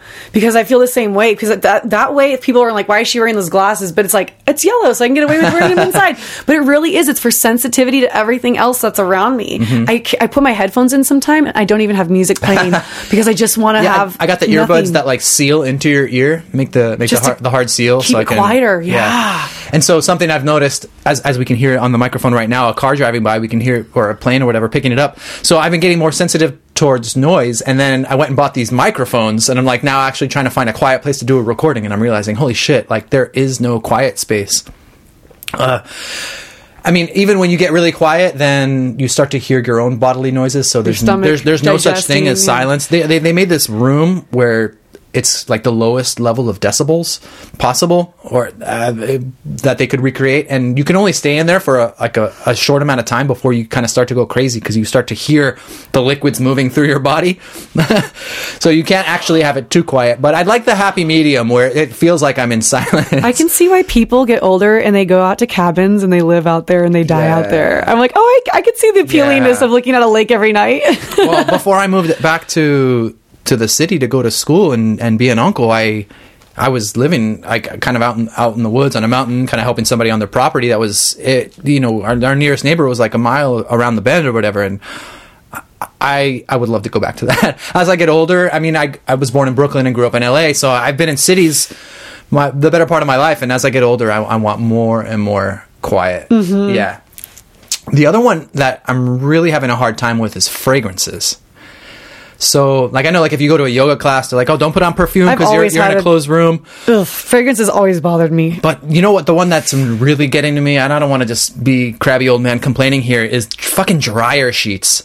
I want you just Use aluminum balls, you guys. That's what I do. but I, you know, I I'm on a city block, and so I've got neighbors on all sides of me. So sometimes, like, I'll do yoga out on the patio in my yard, and then just get like the waft of my neighbors Down the alley, dryer yeah. sheets, like oh, right over the wall. And I walk my dog, and I I don't know something about that artificial dryer sheety smell. I just I don't know. It's so pervasive. It is. It's it's it, it's really pungent. It really is. It's like no other smell, and it's it's thick in the air, almost like a fog. Yeah. So I can understand how you. Would I mean, I feel like a huge hypocrite after I told you the story of how I love skunks, and now I'm sitting here shitting on dryer Hey, sheets. to each their own. I love skunks too. I'd rather smell a, rather smell a skunk than a dryer sheet. Also. Oh, man. Yeah, I, I use aluminum balls for that reason. yeah. Like you just roll up aluminum foil. What does that do? It's it's that's used for static. Oh. Yeah, and I actually I'm really I like I rinse it. Like I'll I'll use aluminum foil that I have I already used for another food, but I'll rinse it before I like like I'll cover a watermelon. I won't do like the like beef Barbecue. Yeah, but I'll do like watermelon, rinse it, and then roll it roll it inward with itself so that the outside is like the new fresh stuff that wasn't touched. And then I, I don't keep it in there wet, obviously, but you go out and you roll it in a ball after it's dry, and then you put it in your dryer sheet. Last couple months. So that reduces the static. But what about the softening of the fabric? Oh well, Is that even a thing? I use vinegar in my uh, wash in the beginning, so um, I, I pour it into the fabric softener section, maybe a quarter cup. About I just do like a juke with my hand, um, and that leaves my clothes pretty soft. And then for if you do want smells, I use eucalyptus oil, essential oil, into my clothes. You can use a lavender, you can use whatever you want, but I just like the way eucalyptus smells. It's not something that's really pungent. If you use a couple drops, and then the dryer just goes with the aluminum foil, and it's like. All right. That's what I do. I don't know. I like I didn't that. Google it, so I don't know if it's safe, but it works for me. Yeah. So why why do you think we're getting sensitive as we get older? well, the thing is, is is our sensitivity have to do with us getting older? Does it have to do with evolution, or does it have to do with our spiritual awakening? Those are my three questions. so I would say I'm possibly getting more refined in my overall awareness as I continue to meditate, continue to remain open to new experiences. I definitely, you know, I've since I, I quit drinking alcohol, my my life has become more and more open. My beliefs have become less and less solidified. Mm-hmm. And you know, I've done some of these like meditation retreats where you're doing 10 days in silence. When you come out of that, you're like, oh my God, sen- super sensitive. and so every time I do one of those, it, it the well of sensitivity goes a little deeper. And you come out and you readjust. But uh, so I, I think it's maybe in part due to that. But th- I mean, that is also, like I said, coupled with the paradox of being more accepting and more open. And, and I can find myself in, in more s- provocative situations remaining calm. Yes, that's true too. So it's it's it's it's why the the difference is growing on both ends. Damn. It's- the spectrum is widening itself. Yeah, the drum. the drum, the dumbaroo. yeah, the, the the shape of the toroid, infinite expansion until the point of contraction. Yeah, that's the shape of our magnetic field and possibly the shape of the universe. Pretty powerful. It really, it, and I saw it last night, you guys. Yeah, so I'm so grateful to have Anthony because he is a wealth of knowledge when it comes to this sort of stuff. I know that if I ever have a question, I can always go to you for it.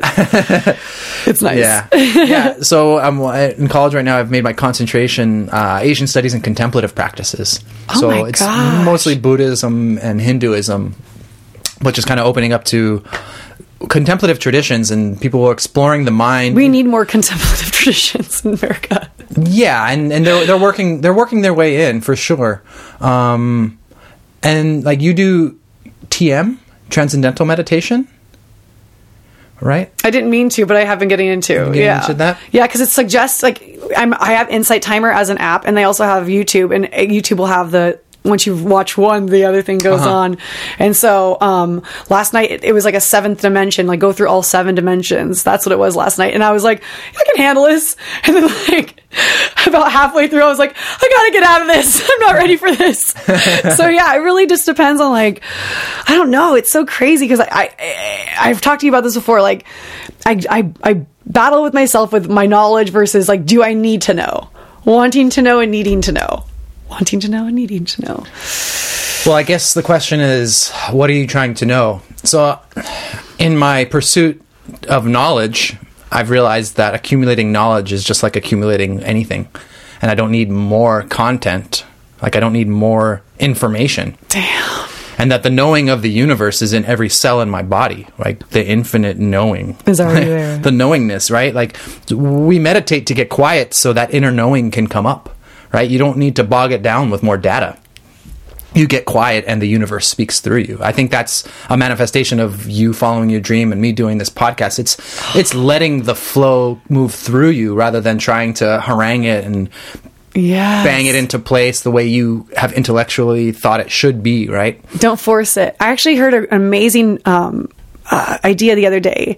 Someone said, "Stop ma- faking it till you make it," because you're saying to yourself, "You're faking it." That's your body. We have to be careful with our words and what we, we we choose and how we speak. When you're saying that you're faking till you're making it, you're not being your authentic self every time. So just make it. Don't fake it. Yeah, just do it. Yeah.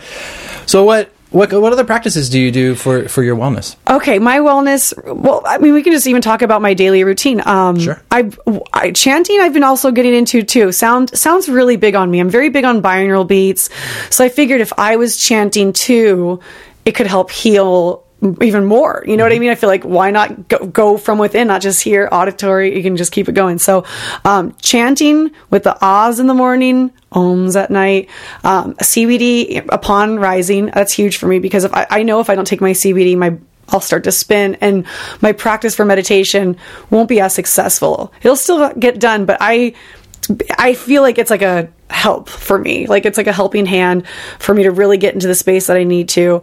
Um, I'm a type A person, high energy, probably have a lot of prana in me like already, you know, so I just feel like I need to balance that from the get go. Um, I'm very big on cognitive behavioral therapy and how I talk to myself and and once I start to get those scary thoughts or whatever how do I turn it around or how do I bring it back to like where I need to be? Create that awareness at all times. Um, I also make sure that I drink a lot of water.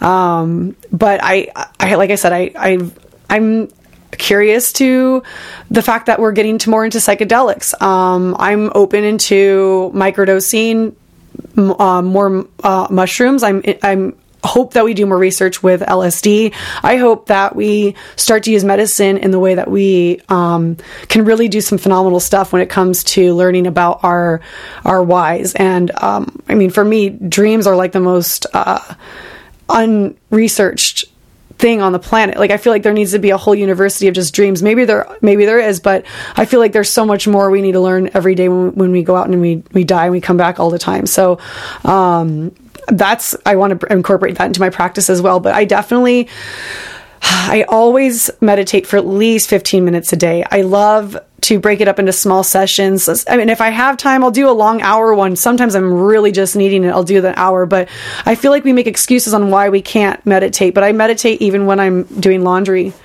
I'm like a believer that you can meditate while standing up. So Now, med- meditate is a very open word with millions, Millions of different people, meanings. yeah. So, what when you're saying you meditate throughout the day, are you doing various techniques? Yeah, or- def- oh yeah, they all differentiate depending on where I'm at. So I'll do ones where I my my preferred method for meditating is laying down. I I feel too much physically sitting up, and I'm focusing too much. Oh, my neck is this, and my butt this. Like I when I really want to just like let go, I just lay down. you don't have trouble falling asleep. Um, if I do fall asleep, I feel like it needed, I needed it. And it's never for like a long time, maybe like 15, 20 minutes. I'm like, whoa, shit. Like, and then I also feel like I'm, most of the time I'm doing guided meditations, most of the time, not recently, but most of the time in the past, I would do more guided meditation. So I figured if I fell asleep, especially during the guided, I would still receive the messages regardless.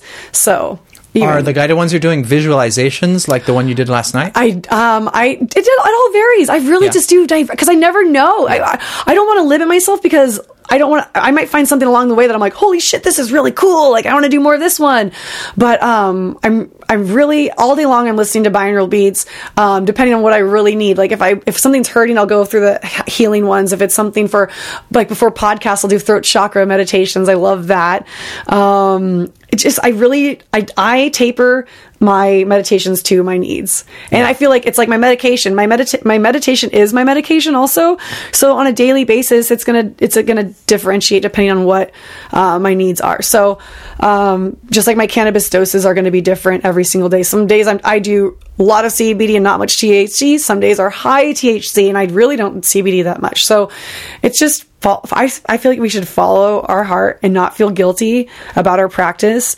Um, that's really big on me. I just wanted to stop feeling the stigma with myself. I had my own stigmas that I attached, and that's why I created what I created because I wanted to break the stigmas even with myself. Like, oh, come on, do you really need another bowl? It's like 10 o'clock in the morning. Like, I used to say stuff like that, but it's like, nope, if you want to have a bowl right now, then do it. If you're feeling frazzled after that phone call, let's do a grounding meditation. Like, I literally will just be like, I'm my own best friend. That's it. Like I I've never really had friends I've had great friendships, very diverse friendships, really strong, stable friendships, but I haven't had that one best friend since like fifth grade or like whatever, you know? Because I've, it was myself I needed to work on the whole time. Mm-hmm. And now I've realized that it is, and I love it. I'm like, what can we do today, girlfriend? Like, let's do this. Let's live this life. Yeah. Yeah. So That's great. for those of you feeling lonely, you need to get to know yourself a little bit more. I read this this book by the controversial figure Osho, uh, "Love, Freedom, and Aloneness," and he talks about the difference between loneliness and aloneness. Damn. And you can be alone without being lonely. Yeah, that book it says a lot of crazy things. It also taught me at the time that you tell me that name again so I love. I think it's called Love, Freedom, and Aloneness. Okay. I was dating a girl and she gave it to me, and I, I it was it was it was weird because I, I I put the book down and I was like, oh, I don't love you, because the book points out that like it points out the difference between lust, like, care, appreciation, like all these things that we attribute to love. No, that's not love. Those are all like conditional qualities. You know, whether I'm going to Oh, do something for you or you're going to do something for me. But when you love a bird on the tree, you don't put it in the cage. You just love it as it is in its expression of itself. When you give something to it, you give freely, expecting nothing in return. And at that point in my life, I realized that that's not what I was doing with love. So that was that was tricky, but it was it was powerful. I have chills and my heart broke at the same time. I was like, oh, my body doesn't know how to feel right now. It's processing. Yeah, yeah. Oh my gosh. that's a tricky one. Um, uh, but I want to back it up, and uh, comment on a couple of things you said. Yeah. Uh, so binaural beats are cool. So they play like a frequency, a certain frequency, which we know different frequencies have different healing properties. Go ahead, go for it. Um, so like I know there, we will we continuously discover ancient caves and temples where there's a, a harmonic resonance within the chamber. shit. and so the harmonic resonance like they like I just I was reading about one yesterday. They found this and the chamber resonates at the same frequency that we know is known to kill cancer cells. And so Oh they definitely believe that that chamber was used for healing and there's different things you can do to now we see we can levitate small things with sound waves and uh, you can do amazing amazing things Oh my yeah the power of sound to heal and and transform Yeah, music depresses me now. Modern music really brings me down. I used to be really into like gangster rap and hip hop and rock and roll. And then I realized what rock music was and who owns rock music and who created rock music. Rockefeller, you guys go go look into that. He owns the exact decibels for rock music and he made sure that music was only created in those decibels. oh yes. Oh yes. Oh, Crazy shit. I can only imagine right? destabilizing the psyche Right? Oh, rock music will never be the same again, you guys. now i've got a horrible tangent to go on later i've got homework to do later why I are you sending I'm me off on sorry. these Well, you're doing the conspiracy same theory thing. tangents I'm going to be nose deep in my my. I don't even know. I, I don't know where to start. you're welcome to borrow from this library Oh my gosh, this is too amazing. I wouldn't even know where to start. So yeah, on the on that Yeah, vein of what we're talking about, me- Yeah, uh, med- meditation and whatnot. Uh, so so mantric meditation. So transcendental meditation. For those who don't know, it's a well. Once you you pay to take the seminar, they initiate you and give you a secret mantra. And what a mantra will do is allow the chatter of your mind to quiet down. People often have a hard time doing meditation because I go, I can't focus. I can't focus on my breath. I have too many thoughts. Well, yeah, of course. That's what it is. But when you have a mantra, it's a little bit easier to to grapple the mind because you're giving it a sound to focus on. And with TM, you do it quieter and quieter. It allows your mind to get quieter, your body to get calmer, and it gets it can get really subtle, right? So that's that's the transcendental meditation method of mantra. But mantra is popular across practices. I went to uh, a Hindu Catholic dialogue at Loyola Marymount University over the summer. Whoa. And so there were representatives of both of those faiths. And what emerged as the theme was mantra practice essentially because they were talking about Christian contemplative prayer. Interesting. And there's a, a couple different versions of this. One of which was directly influenced by a Swami, um, uh, a Catholic priest. Uh, spent time with a Hindu Swami and learned this method, and even referred to it as a mantra practice. But you know, anytime you repeat a prayer over and over, you know, yeah, that's true. I never thought about that. so, it is. So Well, spontaneously, it happens often in crisis. You know, when people are are impri- imprisoned and they just start praying to their their God over and over and over, and you say the same words over and over and over until you're no longer cognitively associating with what those words mean and your body is just in tune to the frequency of those words and you calm down and you you find that inner peace or whatever. Or like we started to talk about it can be you can experience negative things through mm-hmm. meditation because when you get quiet it lets some of the dark stuff come up And so, like, the running joke is retreat centers are really beautiful on the outside because when you get quiet, all that dark, ugly shit comes Oh up. my god, that is so funny. I've never heard that, but it makes so much sense. Yeah. Yeah. So there are people exploring the negative sides of meditation. Like Willoughby Britton is one person. She's doing, um, I forget the name of her organization, but she's doing a lot of like proper studies, and I think she even has a hotline for people to call and report on the the downsides of meditation because it, it can really, if you're if you're not prepared for all of your deep traumas to come to the surface, you're gonna freak out. So you know, I you know, I've I've known people. I think I talked about this on another podcast where they had to go home from retreats because repressed trauma arose when they like went into like a, a small confined area to meditate and remember that they were put in a closet as a child or just di- different things like that can can emerge.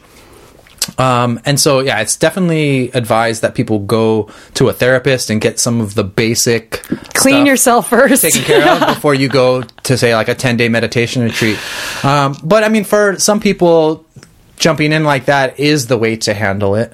But it's not, you know, if, if you think you're a little more sensitive or you need a little bit more uh, slow pacing to come along, it's definitely, you know, like you said, you're working with a cognitive behavioral therapy practice, Yeah. and and I- I, I know in my experience, it's not one modality that was the the panacea. Mm-hmm. You know, so it's it's a combination of getting to know my body through yoga and getting to know my mind and what its patterns are through meditation and seeing a therapist and working with some of my behaviors Yes. and and my understandings of myself and my family and my relationships and whatnot. And it's and uh, uh, changing your diet and exercise Oh and, god, yeah, that's a huge and surrounding yourself with positive people and getting rid of toxicity in emotional and physical ways. And it's it's a whole combination which i guess at first it sounds maybe all the, list i just said is if somebody's in a dark place like that's too much but it's baby steps It's- you know it, i it took me years. for me yeah. I, I i mean maybe we can talk a little bit about your path too but for me it it started when i quit drinking alcohol and as many times as i tried to better myself and and help myself and learn and listen like i couldn't let anything good in until i let down that that boundary that i was putting up by by looking to avoid my problems with alcohol. And as soon as i let those walls down i, I mean because like you've known me since i guess right before i quit drinking so you didn't know me before that but like i've always like surrounded myself with progressive peoples and uh used to do beach cleanups and go to a lot of protests and you know, I've dated girls who have uh, been learning Reiki or did their yoga teacher training. So I've had all this stuff like in my periphery, and people are always trying to influence me to do it. But I couldn't allow any of that to heal or help me in any way until I quit drinking. I couldn't agree more, honestly. I'm not 100% sober. I've, I drink on some uh, occasions here and there, but I would say I drink like 1% compared to the 100% that I was at. Like, I am on a rare case. And even then, uh, the next day, I'm like, damn, why did I do that? Because I just feel like shit. But it's really true. Like, I went a solid year almost without alcohol last year, and it was the best year of my life. Like, seriously, I don't, I, I viewed uh, alcohol differently from taking a break from it too. I look around and like I used to have to order an alcoholic beverage with every meal. If I was having pizza, I'd have to have a beer. If I was having steak, I'd have a glass of wine. It was like this, you had to. Of course, you're at a restaurant. Yeah. And I look around and almost every table nowadays has, like, families out to eat, both parents have drinks. Would you like another round, sir, ma'am? You know, it's like we are so okay this is I, I as an empath i feel energy i feel the low vibe obviously coming from alcohol. You guys it's a spirit for a reason. It lets in spirits okay? It's called spirits because they're spirits that get let in. So you feel the low vibration. And just for one example i look at table 38 for example. It's the husband and wife. They're on their phones. They're not paying attention to the kids. The kids are barely paying attention to the family. And you have this d- dynamic where your family's out to eat. You're spending what 80 bucks on a family meal so that you guys can wake up t- more tired. You're going to be probably not connecting once you get home because you're going to, you know, whatever. One takes a shower, one reads the book, and they go to bed. But like, I'm not saying I'm holier than thou and my relationship is the greatest. We've definitely gone through our like trials and tribulations. But when we both consciously decided to stop like drinking, we don't have alcohol in our house. I don't, I have not owned an alcohol bottle in my house in over two years. When I, I'm out and it's like a celebratory, that's when I'll have like a drink. So like maybe three or four times a year. I'll have a drink. And like I said, every time I do it, I don't like it. So I feel like my biggest changes happened the minute like I decided to make take that extra step because it inhibits us. So table 38, they have low vibrations. Therefore they're going to speak lowly of each other. They're not going to like think about the positive things all the time. It's like it's it's the alcohol that's really hurting our family dynamics. I know that's like such a finger pointing thing and I'm probably going to offend a lot of people by saying this, but I have alcoholism on both sides of my family, so I feel like I have a right to say both these things. It almost took my brother's life twice. So and including myself actually i'm I've definitely been to near death with alcohol poisoning, so I'm I'm not much better myself. So, as a former and current, I guess, alcoholic, recovery, recover, I don't know. Um, alcohol is like the downfall of society, and for me, cannabis is going to be what helps us. If we can like consciously make that change and and understand that we can relax just as much with a plant as we can with a glass of wine, the same uh, like chemical profiles as Valium make you feel like uh, physically like the same dopamine and stuff is as wine. So we drink wine to feel that feeling of value. Why can't we also have that feeling through a plant? And that can be socially acceptable too. So, I mean, I'm not saying parents should be smoking joints at the table with the kids, but I feel like if we pulled back on the alcohol at dinner tables and and it doesn't have to be such a social aspect of our lives. It's on the end cap of every Albertsons I walk into, Vons. It's like, you know, rosé all day and all these things like that. It's on our fashion. We glorify alcohol abuse like it's like it's a lifestyle. Yeah. It's so crazy to me but i you know get such a stigma from running a, uh, an instagram for plant medicine. Um, so it's just really backwards. I always i read a lot of sci-fi and fantasy growing up and i feel like i'm literally in it now. Yeah, you know? absolutely. The future is happening. Yeah. Yeah uh, virtual reality is still a little expensive for me. When i was a little kid i used to like read all the video game magazines and they were talking about the virtual reality is coming and the future is now. But now that i'm an adult like a, I don't have time, even if I did have it, but B, I can't afford it. And he's like, oh, just, I can't wait for it to get a little cheaper. Just be normalized, yeah. Yeah. Um, so in the last episode of this podcast, I had uh, Tom Moritz, and he teaches Buddhist addiction recovery. And I, I, I love that. I, I mentioned that cannabis was instrumental in my recovery from alcohol, but he and I didn't get into that. Oh, because um, because for some people sobriety means some hundred percent. Yeah, 100%. I know. I have a hard time talking about my brother because of it. yeah, um, but I'm. Uh, I guess I, would like to tease it out with you a little bit more because this is a, different kind of a conversation, mm-hmm. embracing the, the, the aspects of cannabis. Um, so I, I, know that you lost hundred pounds mm-hmm. and did so after you quit drinking, yeah. and cannabis was instrumental in that. So I've just, I'd like, I'd like to hear you talk a little bit about that if you don't mind. Yeah, I figured. Okay, so I was on a crusade of losing weight for a number of years after I had my second child. I actually gained exorbitant amount of my weight after I had my second child, not during the pregnancy. It was after the pregnancy. Um, because my doctor was like, yeah, like eat whatever you want. Like we want the, you, you need to be producing milk. And so I was like eating steak and potatoes and drinking Guinness with it because like everything was supposed to help the milk, help the milk. Um, and I moved away from my friends and I was isolated in a new town. And obviously like food was therapy. So I gained a lot of weight and, um, started to lose weight and I saw some, you know, distant or dif- difference like here and there. Uh, however, I was still consuming alcohol nightly. So like imagine you're drinking wine, you wake up to go to the gym the next day. Like how much are you really going to be putting forth in that effort? So, um, I, and I, re- I didn't like the way it was making me feel the next day. So I was like, you know what? Like, I'm just going to see like how I'm going to feel if I just maybe I'll smoke tonight and not do alcohol because I would do both at the same time. And I was yeah. like, I'll just try one without the other. And I was like, fuck, I feel good. And I feel good the next day too. And then I noticed that like my skin started looking really good. My face wasn't as bloated anymore. My clothes started to feel better. And I was like, wait, I'm losing weight by not drinking? Like this is fucking crazy. so that's when I realized like you can only be so healthy if you have like this cog in your wheel that's like, or actually a wrench, I should say, it can't even be a cog. It's like this wrench in your wheel that's inhibiting you from getting those cogs moving.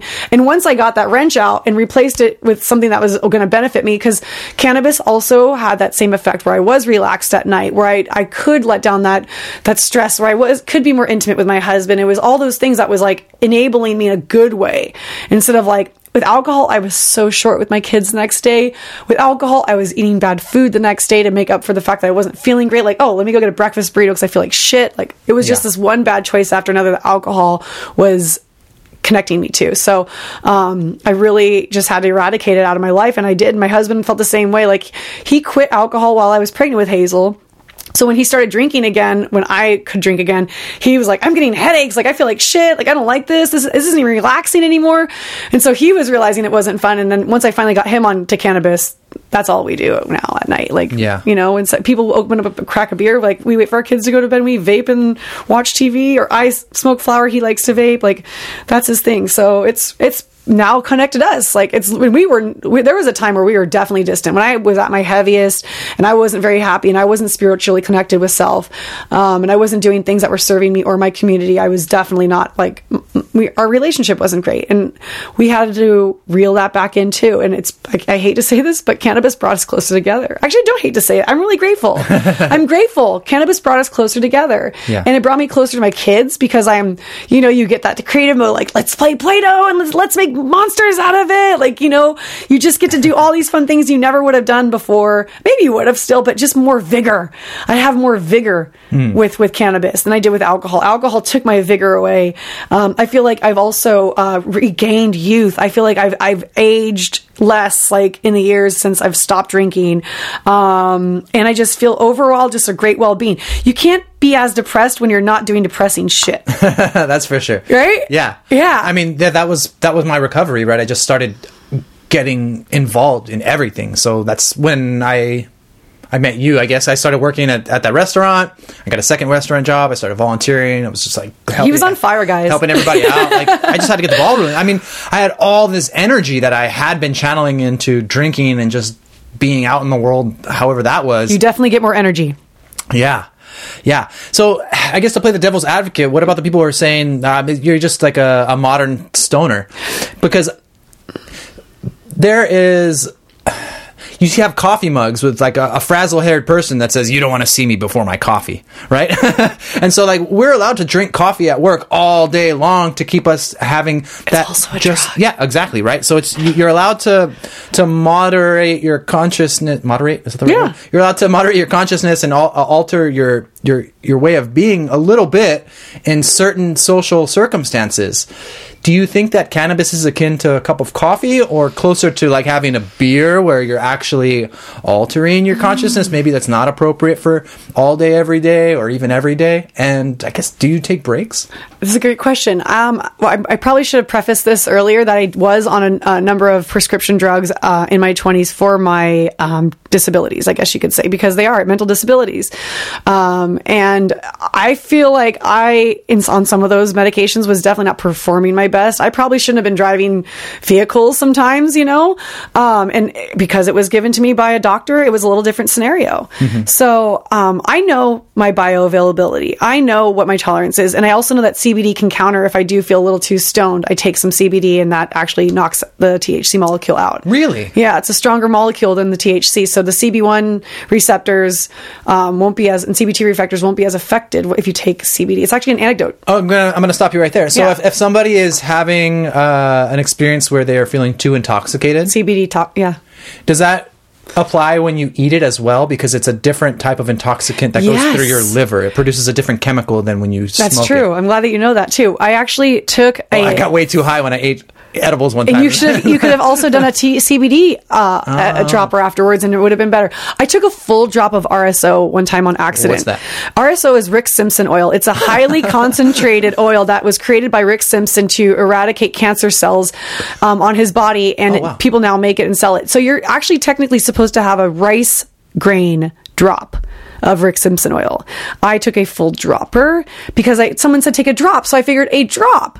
You, this is why education is so important. This is why e-education is going to be big. I'm going to do videos on even how to use a dropper properly because I, when I first started using CBD, I'm like, do I use the full dropper? Do I do like a drop from the dropper? Like, what is a drop? How much is a dose? How much in the milliliters? Like, how many? I, how much am I having? So, I accidentally did a full thing of RSO, and my girlfriend said immediately take this of CBD, the same exact amount I CBD'd. And I definitely was like a little bit more higher than I normally was because we went to a, we did a crystal bowl meditation. So she's like, you might see some crazy shit. Like you might be fine. You might go to the other dimension, but you'll be back. Don't worry.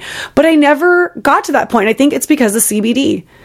Yeah. She was just wondering like if I was going to like leave my body because you can't, you can't die on certain drugs. Like you can't OD on, um, I just learned this recently. You can't overdose on um, acid, and you cannot also overdose on uh, cannabis. So uh, you can get to a fucking other dimension on both those things, but you will all come back.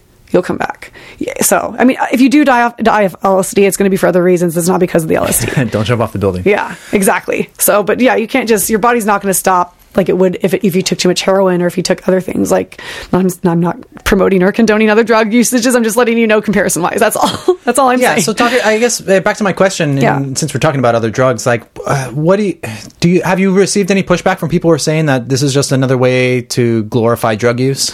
Um, you know, the thing is, is I feel like drug use is so rampant in America at this point. Like, I feel like I'm, I feel myself, the plant is less of a threat. Yeah. You know, I, if they really look at it, if pe- people want to call me a stoner, then so what? I feel like I've reached a point in my life where I feel like my needs are met, my children's needs are met. If that's like all I need to worry about, everybody else can think what they want about me. But I, Yeah. I'm living a very high vibe life. My children are vibing high with me.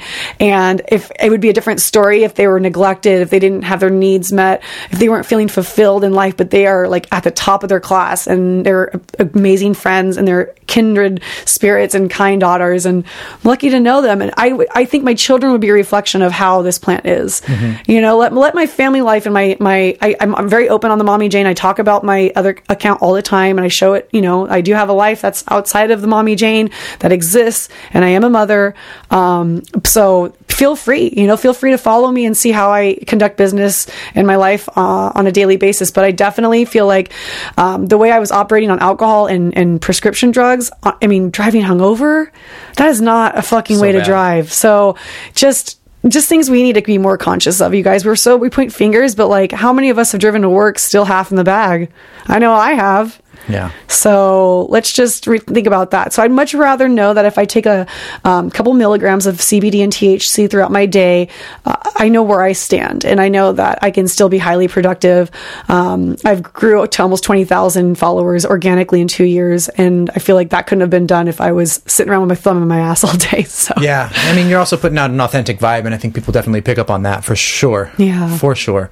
Um, so we, we talked about a little bit of the, the downsides of meditation, but have you experienced any downsides of cannabis use in any way, shape, Oh or form? yeah, for sure, you guys. Um, I honestly, I've just recently um, discovered this thing called a, um, think it's called Moose Lab. Moose Lab makes it. I don't know if it's called that. Hold on, MouthPeace. Is so that for cooling? this is for smoking. So you would like, I don't know how I would use it on this. Not on that one. Probably like, yeah. yeah. but it goes into bongs or like a vaping device, Uh-huh. and this filter is here.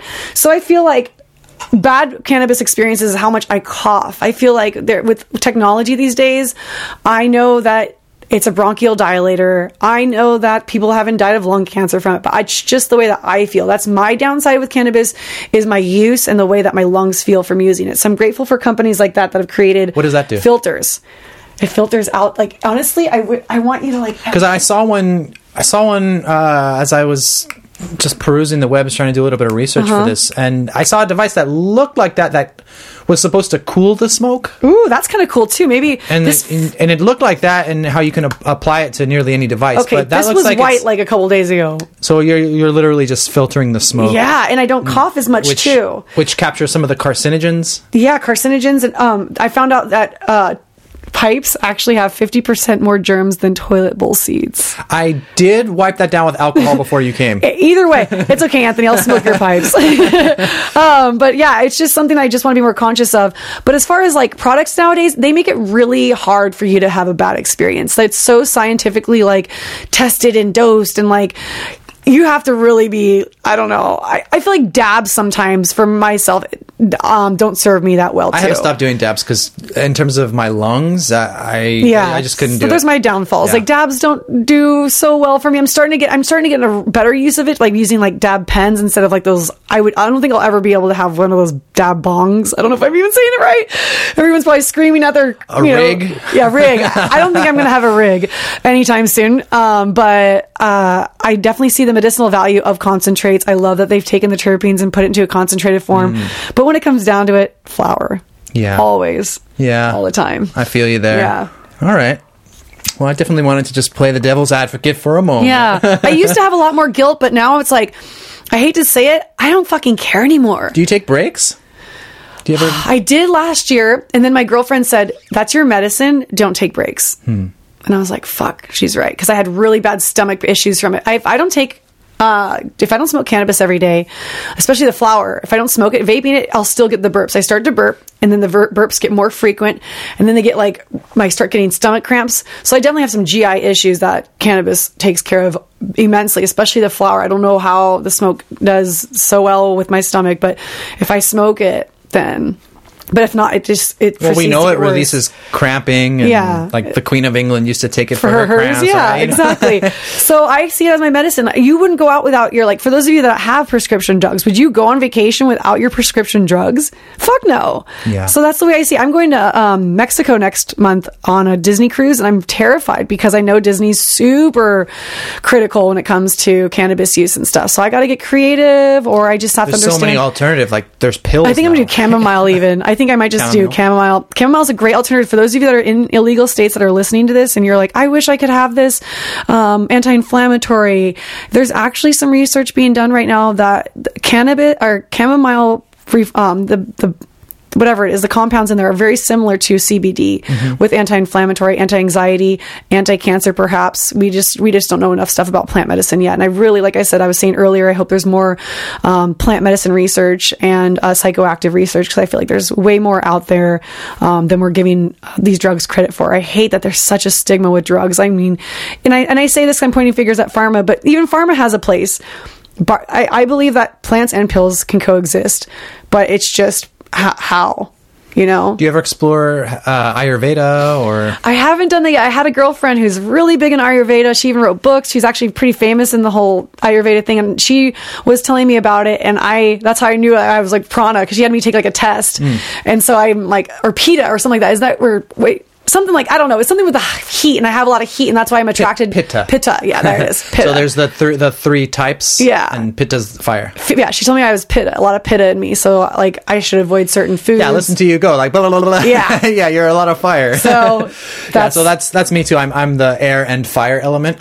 so like I'm all like ah, up here, and then so I, I I need to eat more root vegetables and try to Ground yourself. I, I really need to do a lot of work on being grounded. It's really easy for me to to get flighty and want to do ten things at once and not get any of them done, or just have a lot of energy and and vision without having like my, my, Concrete, my feet on the ground. So I'm actually making traction. So that's one of my my. gosh, I should get work into on. that. It's super good.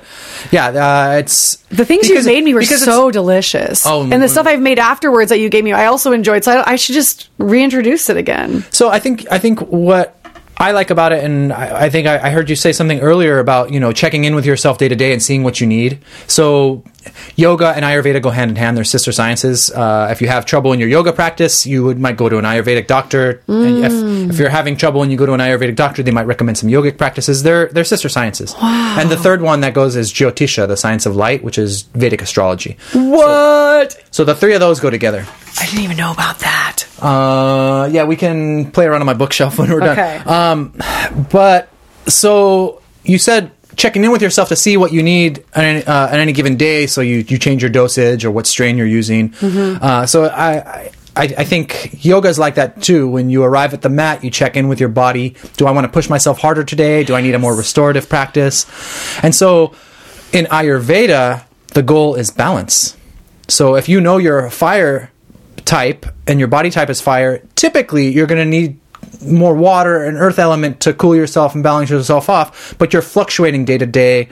Uh, there's t- times of the day that correspond to the to the different uh, elements. There's times of the year that correspond to the different elements, and then given your health and your your lifestyle, you're going to have variation from day to day too.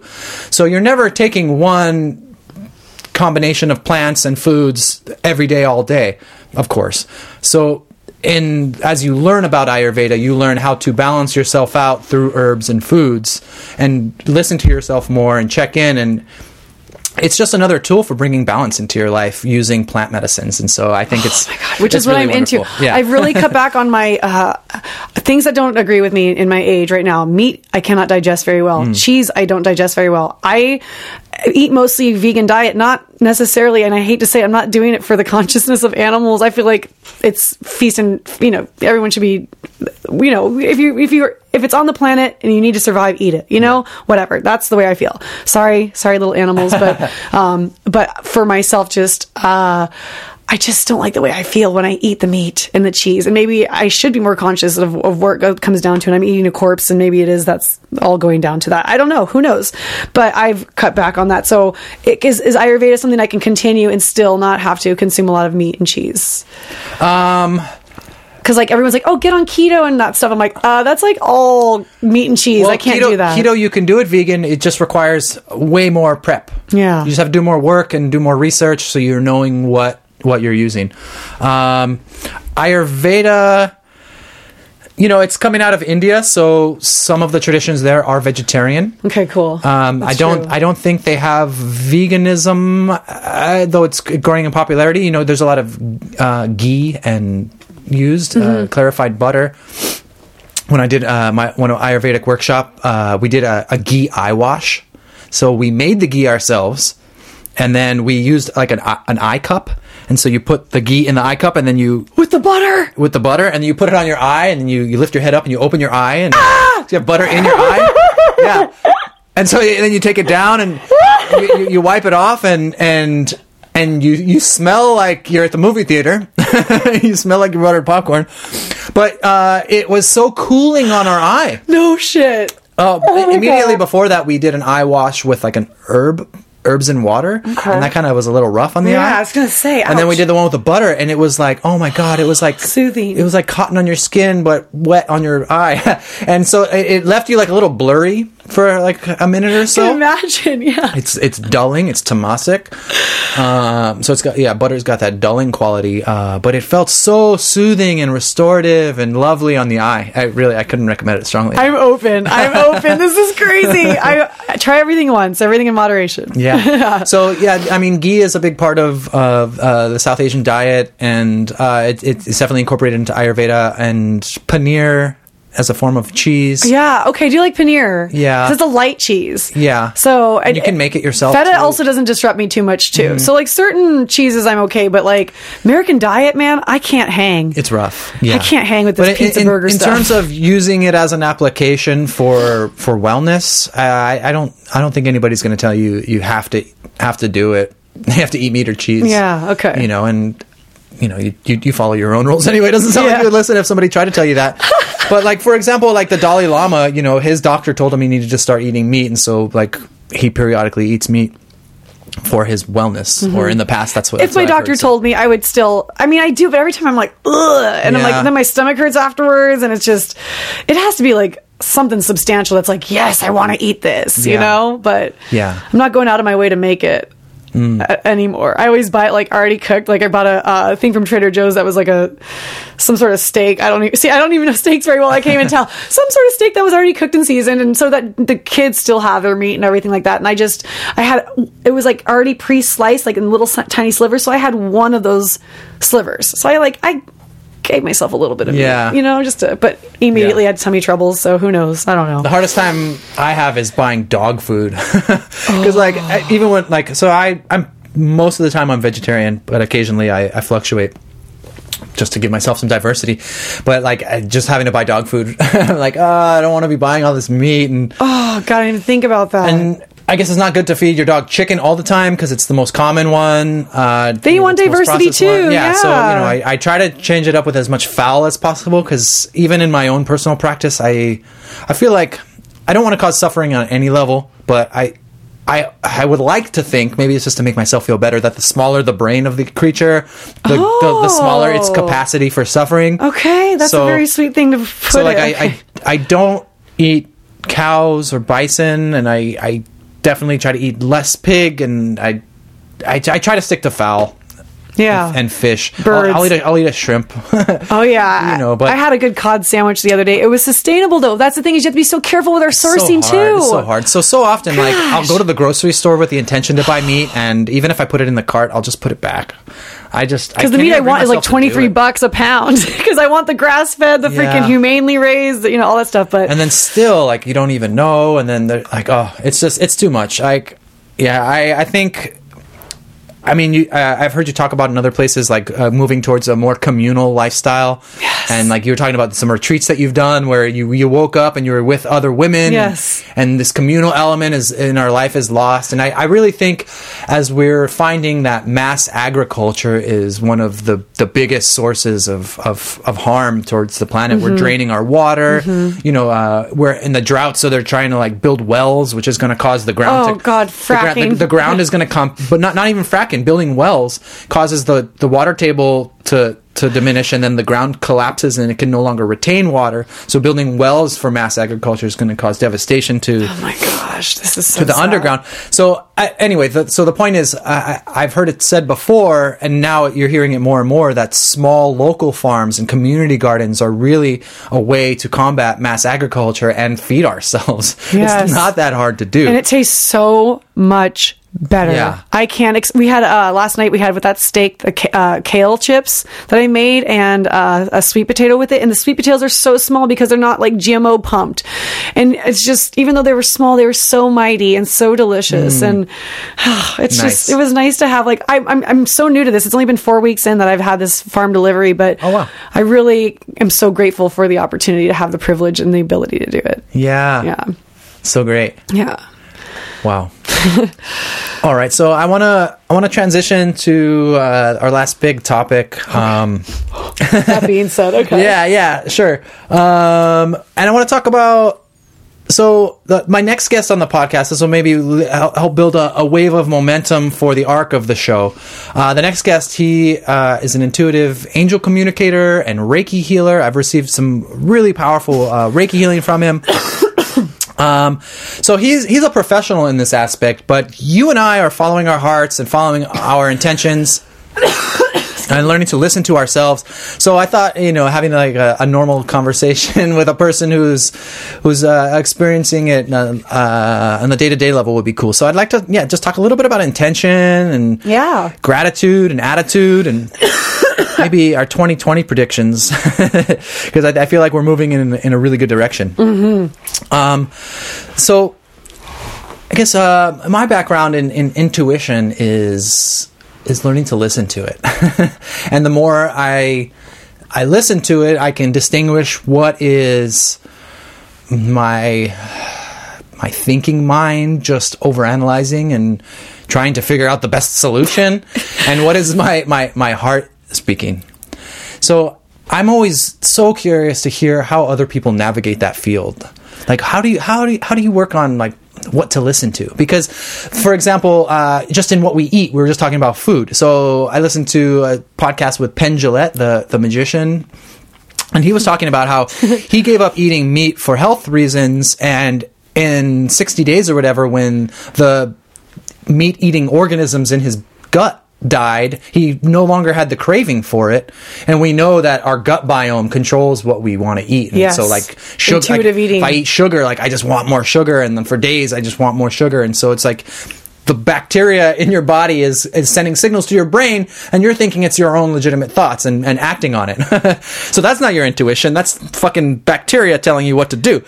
So we have Because to. you have a brain in your freaking stomach, you guys. Don't forget that. Yeah, so uh, the, the word is viveka, like discrimination. Like, how do you discern and discriminate? So, in, in, in Hinduism, the swan is known as being uh, a master of discernment. A swan it can, when milk and water are mixed together, a swan can dip its beak in and drink only the milk. it's the master of discernment. This is not real. This is like the, Yeah, yeah, yeah, like folklore. yeah, yeah, Yeah. Um, but yeah, so uh, discernment. How do we discern what to listen to and what not to? And this is an ongoing question for me. And so I'm always curious, especially if people who are obviously living from their heart. I love to hear how, how they approach intuition. Um, it's great that you brought up discernment uh, in September. That's Virgo energy. Virgo energy is discerning, and Nice. so this month we are really into our intuition right now. We should be, all be tapping into our intuition because it's at a very high peak. Um, because the first six astrology um, in the in the in the calendar, Aries through uh, Virgo is all about, um, I believe it's self. And then, so this is our last part of self, and then it's about to transfer over to uh, uh, community and others. So um, it's a big transition right now. This is why the last period of it, we should be really listening to ourselves more than ever. So what I do, there's a few ways that I um, getting quiet, you'll get answers pretty fast. But there's also ones where you can use your own strength. You ha- this is a two person thing, and you'd have to use your own arm. You have your ar- ar- arm out and you say and you start off with lies at first like my name's betty and i'll your your the other partner like you would have your hand on me to try and stop me from going up. And the strength would change dependent on if it was a true statement or a false statement because everything has a vibration. So my vibration will change in my body whether i know it or not and that'll be more true. So if you're trying to figure out how much to negotiate for, start like, oh, I want to charge four thousand, and then the arm doesn't go over, it doesn't do the drop. You got to wait for the arm to be the, the strongest. Once it loses its strength, or, or once it holds its strength, the strongest, that's when it's most to be true. So when when your body cannot force the hand up, that's when you're in your most true state. So if you want to ask out loud, there's a way to do it that way too. But then your person knows your questions also. So how open do you want to be with a second person that's going to know your questions out loud? Yeah, I, I guess as I as I open to what is in the universe, I'm becoming less concerned with voicing things. Okay. I've, I'm, I, there's some schools of thought that say you should really keep it to yourself, keep it personal. Yeah. And we know in terms of taking action, you get the the dopamine when you tell somebody you're going to do something. Oh, so in- in, in terms of completing your actions, you shouldn't tell people about your goals because when they give you like a pat on the back, oh, that's great, then you already get the reward. Damn. So then you're like, oh, I've already got the reward, and subconsciously, this is wonderful. Yeah, you won't even fulfill the task because you've you've told somebody you're going to do it. But in terms of manifesting things in the universe, and manifesting is a, a triggering word. So in terms Yeah. of in terms of creating your reality, however that can can be, Yeah. uh, I'm I'm less concerned with sharing it because I believe in the universe that much more these days. Yeah. So uh, what it sounds like to me is uh, the method you described is like a, a divination method, where Yeah. you, you like a divination rod, but in, People- yeah, did- in, in this way you're using the energy of your of your body and how it moves. Uh, Yes. with in collaboration with another person. and physical too. I, I've noticed that if I have like a headache before an event, and that means I'm not supposed to be going there. That's my body. Following the signs. Yes, there are things. that's another Yeah. big part of intuition and and and feeling like I'm flowing with my life is is following the signs, and sometimes they they might seem like just coincidences, and I'll, Mm-hmm. I'll follow them kind of with a smile on my face, like ah, I don't even know if that's really a sign or not, but. Uh, I didn't really have anything else going, so I might as well. And other times, it's a very clear sign. And we still ignore those too. Sometimes we can still ignore those, yeah. But I think paying attention to the signs is is is a big part of intuition as well. I'm, I'm glad you said that. Thank you. Uh, anything else? Um, intuition. Intuition. I think it's very important. Those of you that are parents, I think um, intuition should be taught.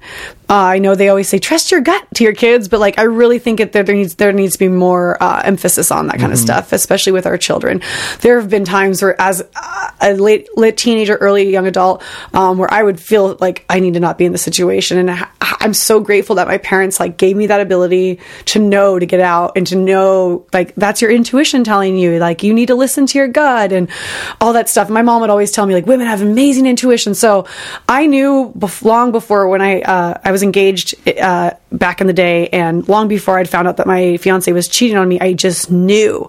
I just knew. Sometimes it's a, it, my intuition can sometimes scream at me like a loud one, like "Don't freaking call that person," like that kind of stuff. And it's like, oh my god, like that's not my inner voice. That's something else. That's like the guardians or whatever you want to call it around you but it's there the intuition's there um, in many ways shape and form it can be physical it can be spiritual but it's they're all there at all times and we're all highly t- intuitive beings um, because we're animals i feel like animals in general are highly intuitive don't you think Absolutely. Yeah. I mean, we were we were talking about precognition earlier and how Yeah. like uh, animals will That's right. flee the forests before the fire or earthquake. Yeah. Not because they're feeling subtle vibrations, but because they're picking up on something. Mm-hmm. Whether time doesn't exist and we're tapped into the through line of all that is, or there's actually some precognitive like thing going on. What that, that's to be determined. And as people at the Institute of Noetic Sciences and in other places are doing actual research to try to figure that out. all right i'm reading this one first But we can, you know, I, you know, I, I, I feel like my life is an experiment, which is why I tried to do different diets or try different exercise regimens or biohacking of Heck various yeah, I sorts. love that you know. shit too. So, my, I mean, I, I'm, I, I might have infinite incarnations, but I don't know. And so, if I only have this one, I've always considered myself a scientist. When I was a little kid, my first dream job was mad scientist. That's the best first dream job I've ever heard. And then I went on to like find interest in like wizardry and like, oh yeah, that's what a mad scientist is. well, we are wizards. That's the joke, you guys. Is J.K. Rowling? We we didn't get the letter. We were born with the letter. That's the thing, you guys. We are all wizards, and we are we are using our witchcraft daily with our words. Our word is our spell. we spell words. Oh, we spell words. We what is a, a curse word? Is a curse? I put a curse on you. Curse word. oh my gosh, Oh, you're gonna like this other book. Fun- oh, I'm loving all of this. I'm I'm big on words, you guys, and in, that's another thing. I don't say good morning anymore. You'll never hear me say those words. What? What does the title say? synchronous wait syn- synchrog Synchrognostic phonetymology. Synchro G N O S T I C phonetymology. Occult grammar and language. oh my god Yeah, so if we look into the deeper meaning of words, we find out we find out that um yeah, that's the same that's the same one as this one too. Yeah, so John Hooks. i had a feeling oh my god these underground books man Yeah. Uh, so you were also talking about music, and so I, I, so Thich Nhat Hanh, the famous uh, Vietnamese Buddhist monk, he says we consume not just what we eat and drink, but we consume through all of our senses. So when you watch and listen to things, you're consuming too. So you you said I think maybe before we started, or no, I, I forget. Anyway, you said you, rap music you couldn't really listen to. So Bums it, me out it- it became uh, aware. I became aware that you know watching violence and over sexualized media and listening to music was affecting my consciousness. You know, I I grew up with a, a lot of fear and aggression. So like if I walk down the street and I see somebody coming towards me, I start imagining if they attack me. I'm like, what the hell? I don't need to. be- Jesus. I don't need to imagine a fight. Like that's ridiculous. Why am I generating this violence or? Or indulging in sexual fantasies throughout the day, and I just I felt like I wanted more calmness in my mental state. Damn. So I I looked at what I was consuming, and so I realized I, I I needed to listen to less aggressive music and consume less aggressive media. So I started listening to uh, instrumental music and instrumental hip hop, and and that did that did me all right for a while. But then I I eventually found like spiritual hip hop and people. s- communicating consciousness and people who are well versed in occult language and could uh, referencing Sanskrit scriptures and ancient Oh, hermetic that's cool. philosophies. See, and- I like that stuff, and they sing about manif- manifesting and abundance and so good. and higher power and, and high vibes and all that. I love that. There was a, gosh, there's this one guy I just stumbled upon on on YouTube the other day, and I was so grateful. I was listening to another friend's music who's kind of into that kind of singing too. Um, oh man, am, am I ever going to find his stuff again? Wow.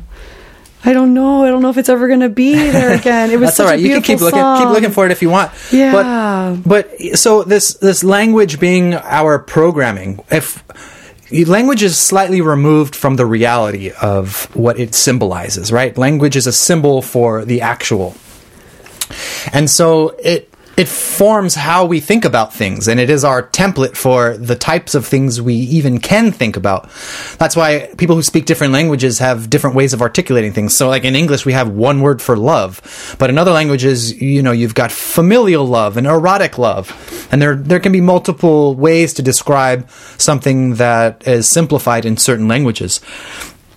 So I think when we start to understand the power of language, it it plays into what you said about how we are all wizards.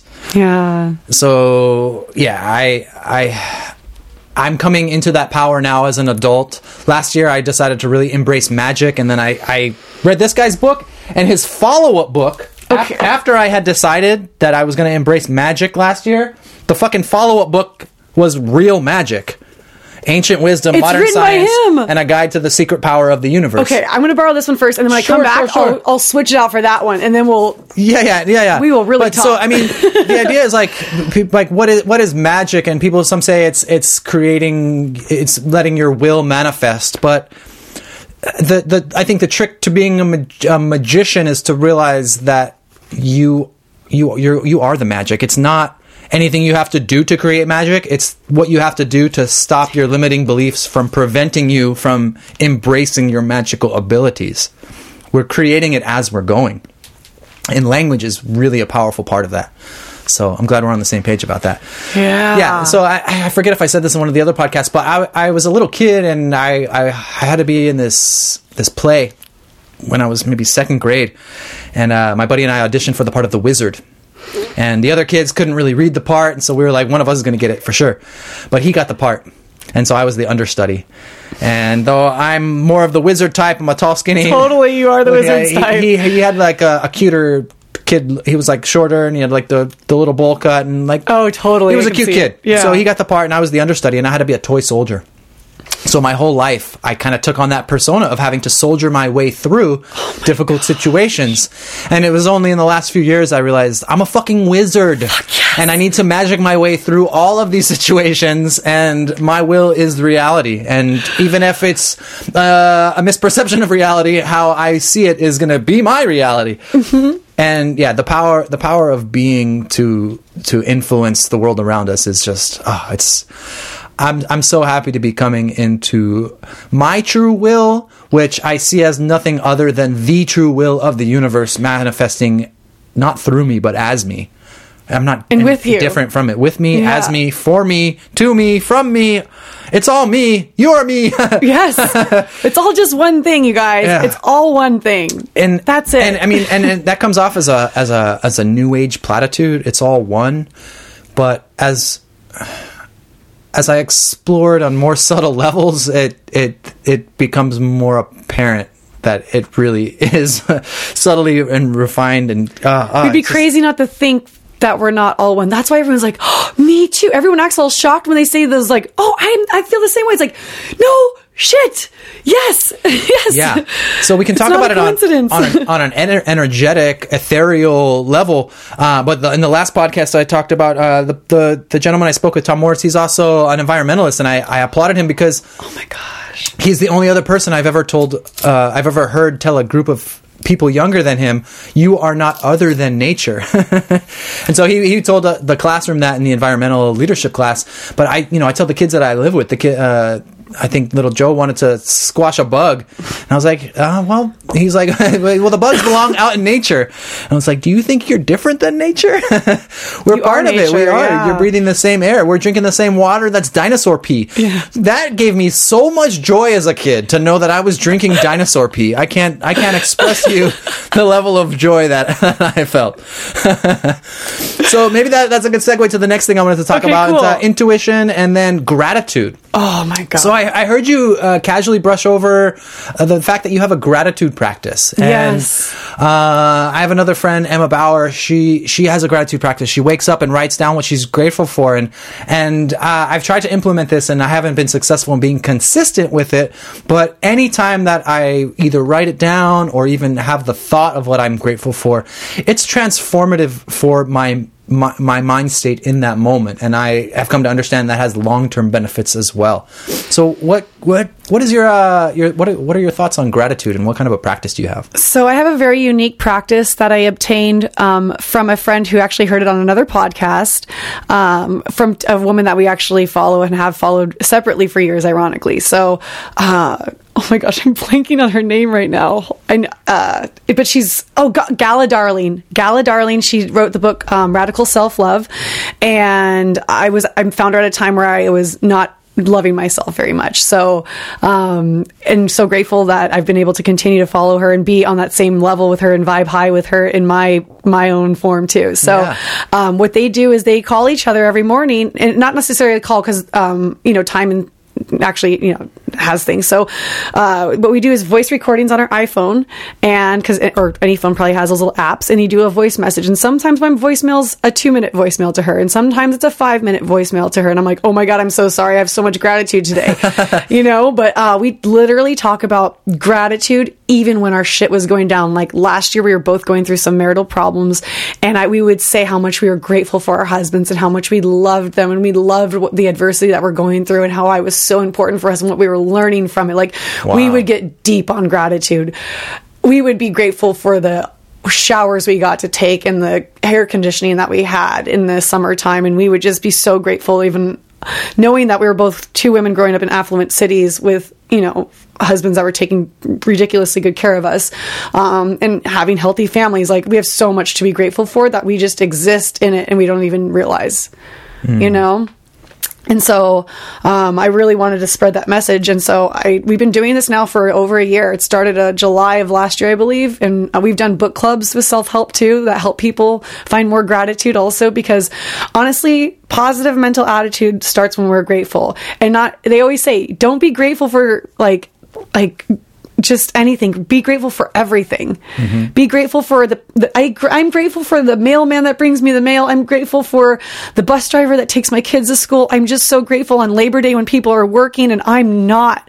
Uh, You know, I'm just grateful for so many things and I've, I, you don't have to come from nothing to be grateful from stuff. I've luckily have had the privilege of coming from nothing and being where I'm at today. So I've lived so many different lives and I know the other side of the coin, but you don't have to be from one side of the tracks or the other to be grateful. You can be grateful at any time. Grateful for your health. Grateful for the fact that you can hear this podcast right now. Um, and I'm grateful that I have the emotion, the ability to even get sensitive about this because some people don't even have that emotion. So I'm just grateful for everything. And I actually say so much in my head, like, "Oh, look at you, you fucking cool plant. You're looking so good." You know, like Yeah. I talk to plants on hikes, and I am just so grateful for the animals around me, and and just an opportunity to even connect with a friend on a Sunday morning. And this is Yeah. people go to church. This is my church. nice. Uh, so earlier you said uh, we talked about don't fake it till you make it. So what about when you're not feeling grateful? Do you? That's when you should be the most grateful. Like I was saying, I feel like she and I could have had such a different reaction to last summer, and both of us could be divorced right now if we wanted to. You know, anybody can make those decisions anytime at any moment. Um, but we chose to persevere through some really difficult situations and really hard times. And I, I, am not saying that if I didn't have her and her grat- and our gratitude, and just when you hear other people's gratitude, it opens up your gratitude more because you're like, oh fuck, she just is grateful for this. I didn't even think about being grateful for this too. I'm going to be grateful for this too. You know, so it's like it's more than just those five things that Oprah was teaching me because I was I I believed in that too. I used to watch a lot of Oprah growing up, as most of us probably did, being kids at home in the 90s. um, but the gratitude there means something so much to it that I make my kids do it, you know, and it's also it's a religion. If you think about it, all I read this course one time and it talked about how all religions were uh, under like pretty much the same. And it really is like all the similarities are astounding. As you were saying, the mantras, everybody has a mantra, everyone prays. So it's just so important to realize that we are all just trying to exist. And let us all just exist in, in the way that we are supposed to be and be grateful that we get to be alive in that moment. I think we forget to even be grateful to exist.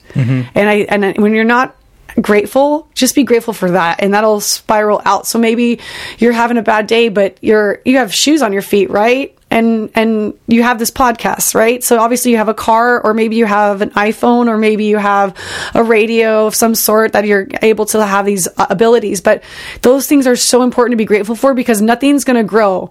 I tell my kids this because i teach my kids gratitude. So how i teach them gratitude is you have a santa sack full of gratitude you guys but you got to empty it or you're not going to be able to fill that with anything new.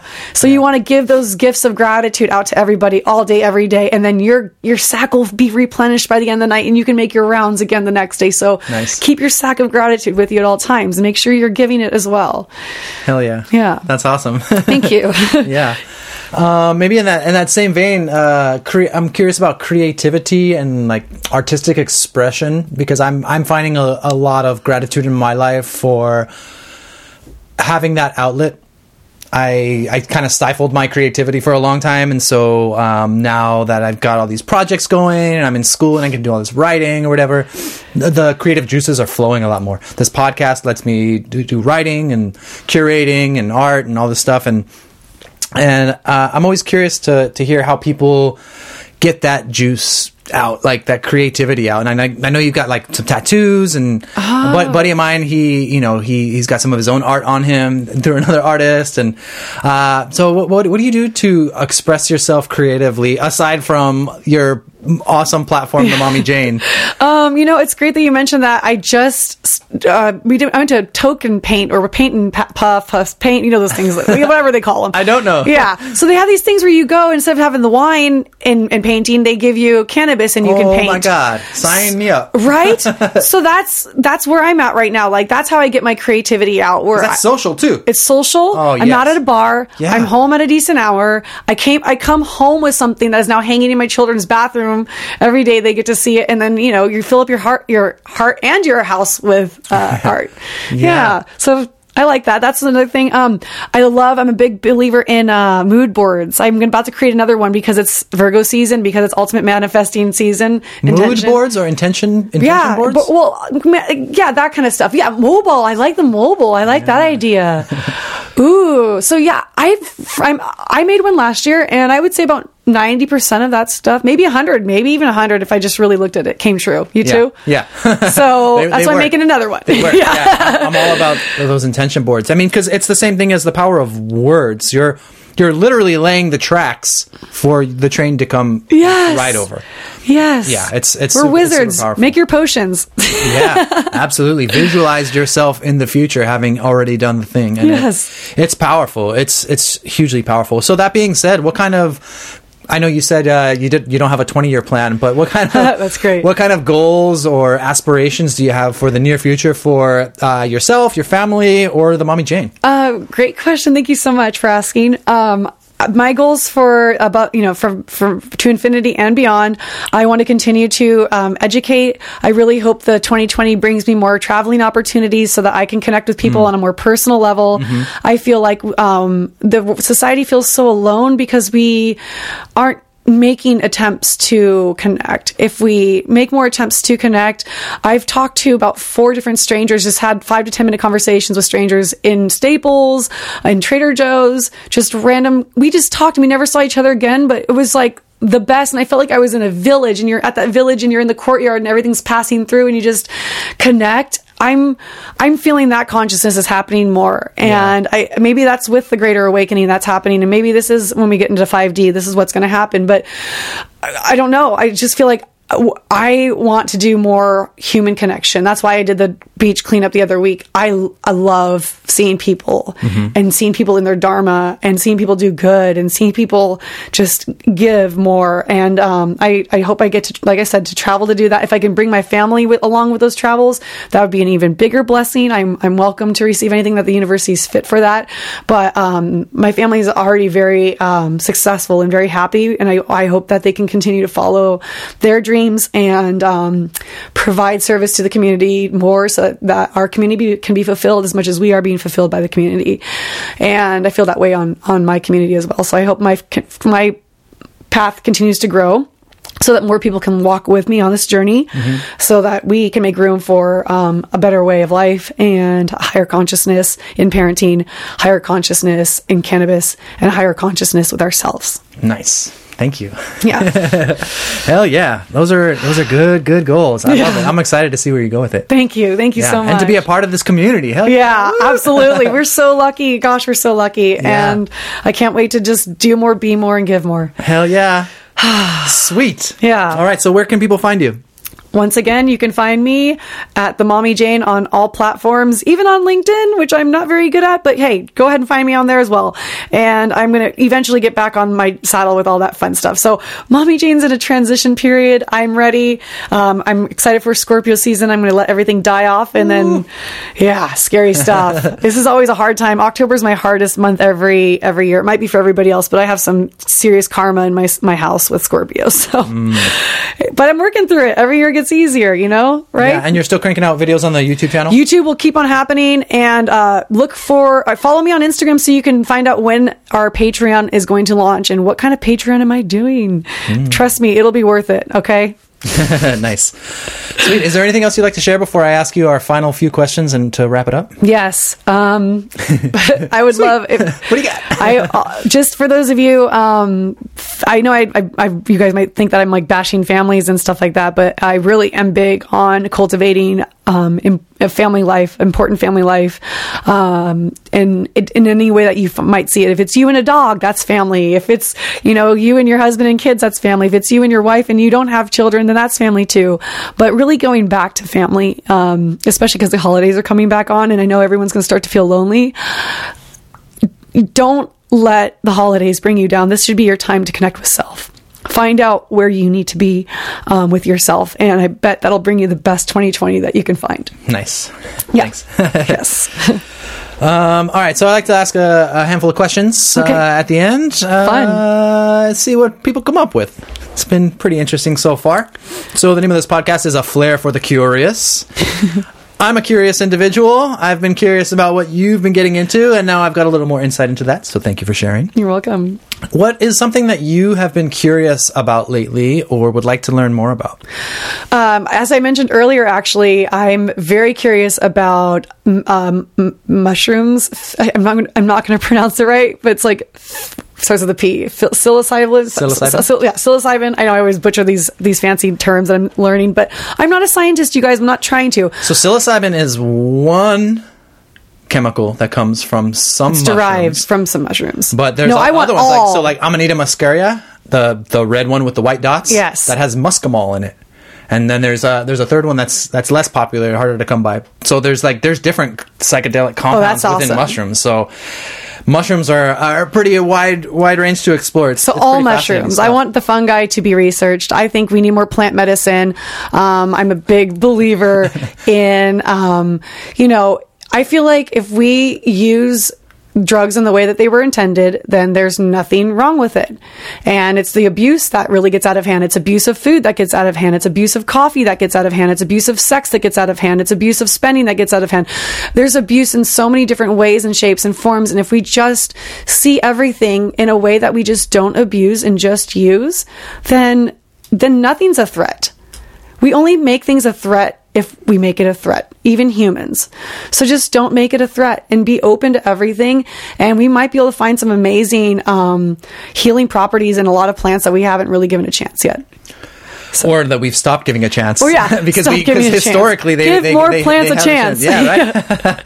There's my new slogan for 2020. Nice. Yeah. So I, I think um, with this psychedelic resurgence, it is completely aligned with the other things we were talking about in terms of a return to community life and mm-hmm. communal life. Communing with ourselves, communing with each other, communing with our plant and our our plants, our planet, Yes. our planet was what I was going for. And plants. Communicate with those too. Yes. Yeah, yeah, absolutely. And so throughout history, we've had plant medicines of both psychoactive and non psychoactive. And it plant medicine that alters our consciousness gives us deeper insights to so many things. So many so many things. things. I don't want to go too far off on a tangent about that, but That's a whole nother podcast. but we can. But you know, some of some of the visions that people have in altered states correspond with some of the things people see under microscopes, and so there are different ways of exploration. Just like the ancients in India could do deep meditation and explore the universe, you can travel the universe through going within.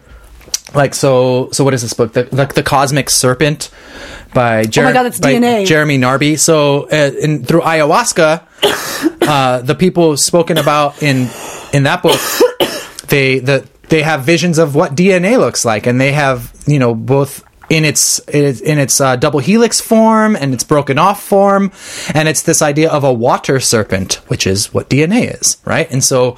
Uh, there's different things, you know. The the serpent is also related to Kundalini energy sometimes, but I haven't done that yet. but Have you? Uh, I've had some experiences, but Damn. but in regards to DNA, uh, some of the indigenous cultures that use uh, water snakes are referring to DNA and the behavior of DNA. So the through ayahuasca, not only are they getting a deep understanding of DNA and what it means to to be life, a life form on this planet, but they have their whole encyclopedia of medicines often informed by the visions that they have. They'll have a vision that'll then then the the spirits will speak to them and say go into the forest pick this plant to help this person with that ailment and it'll work. Now that's some intuition.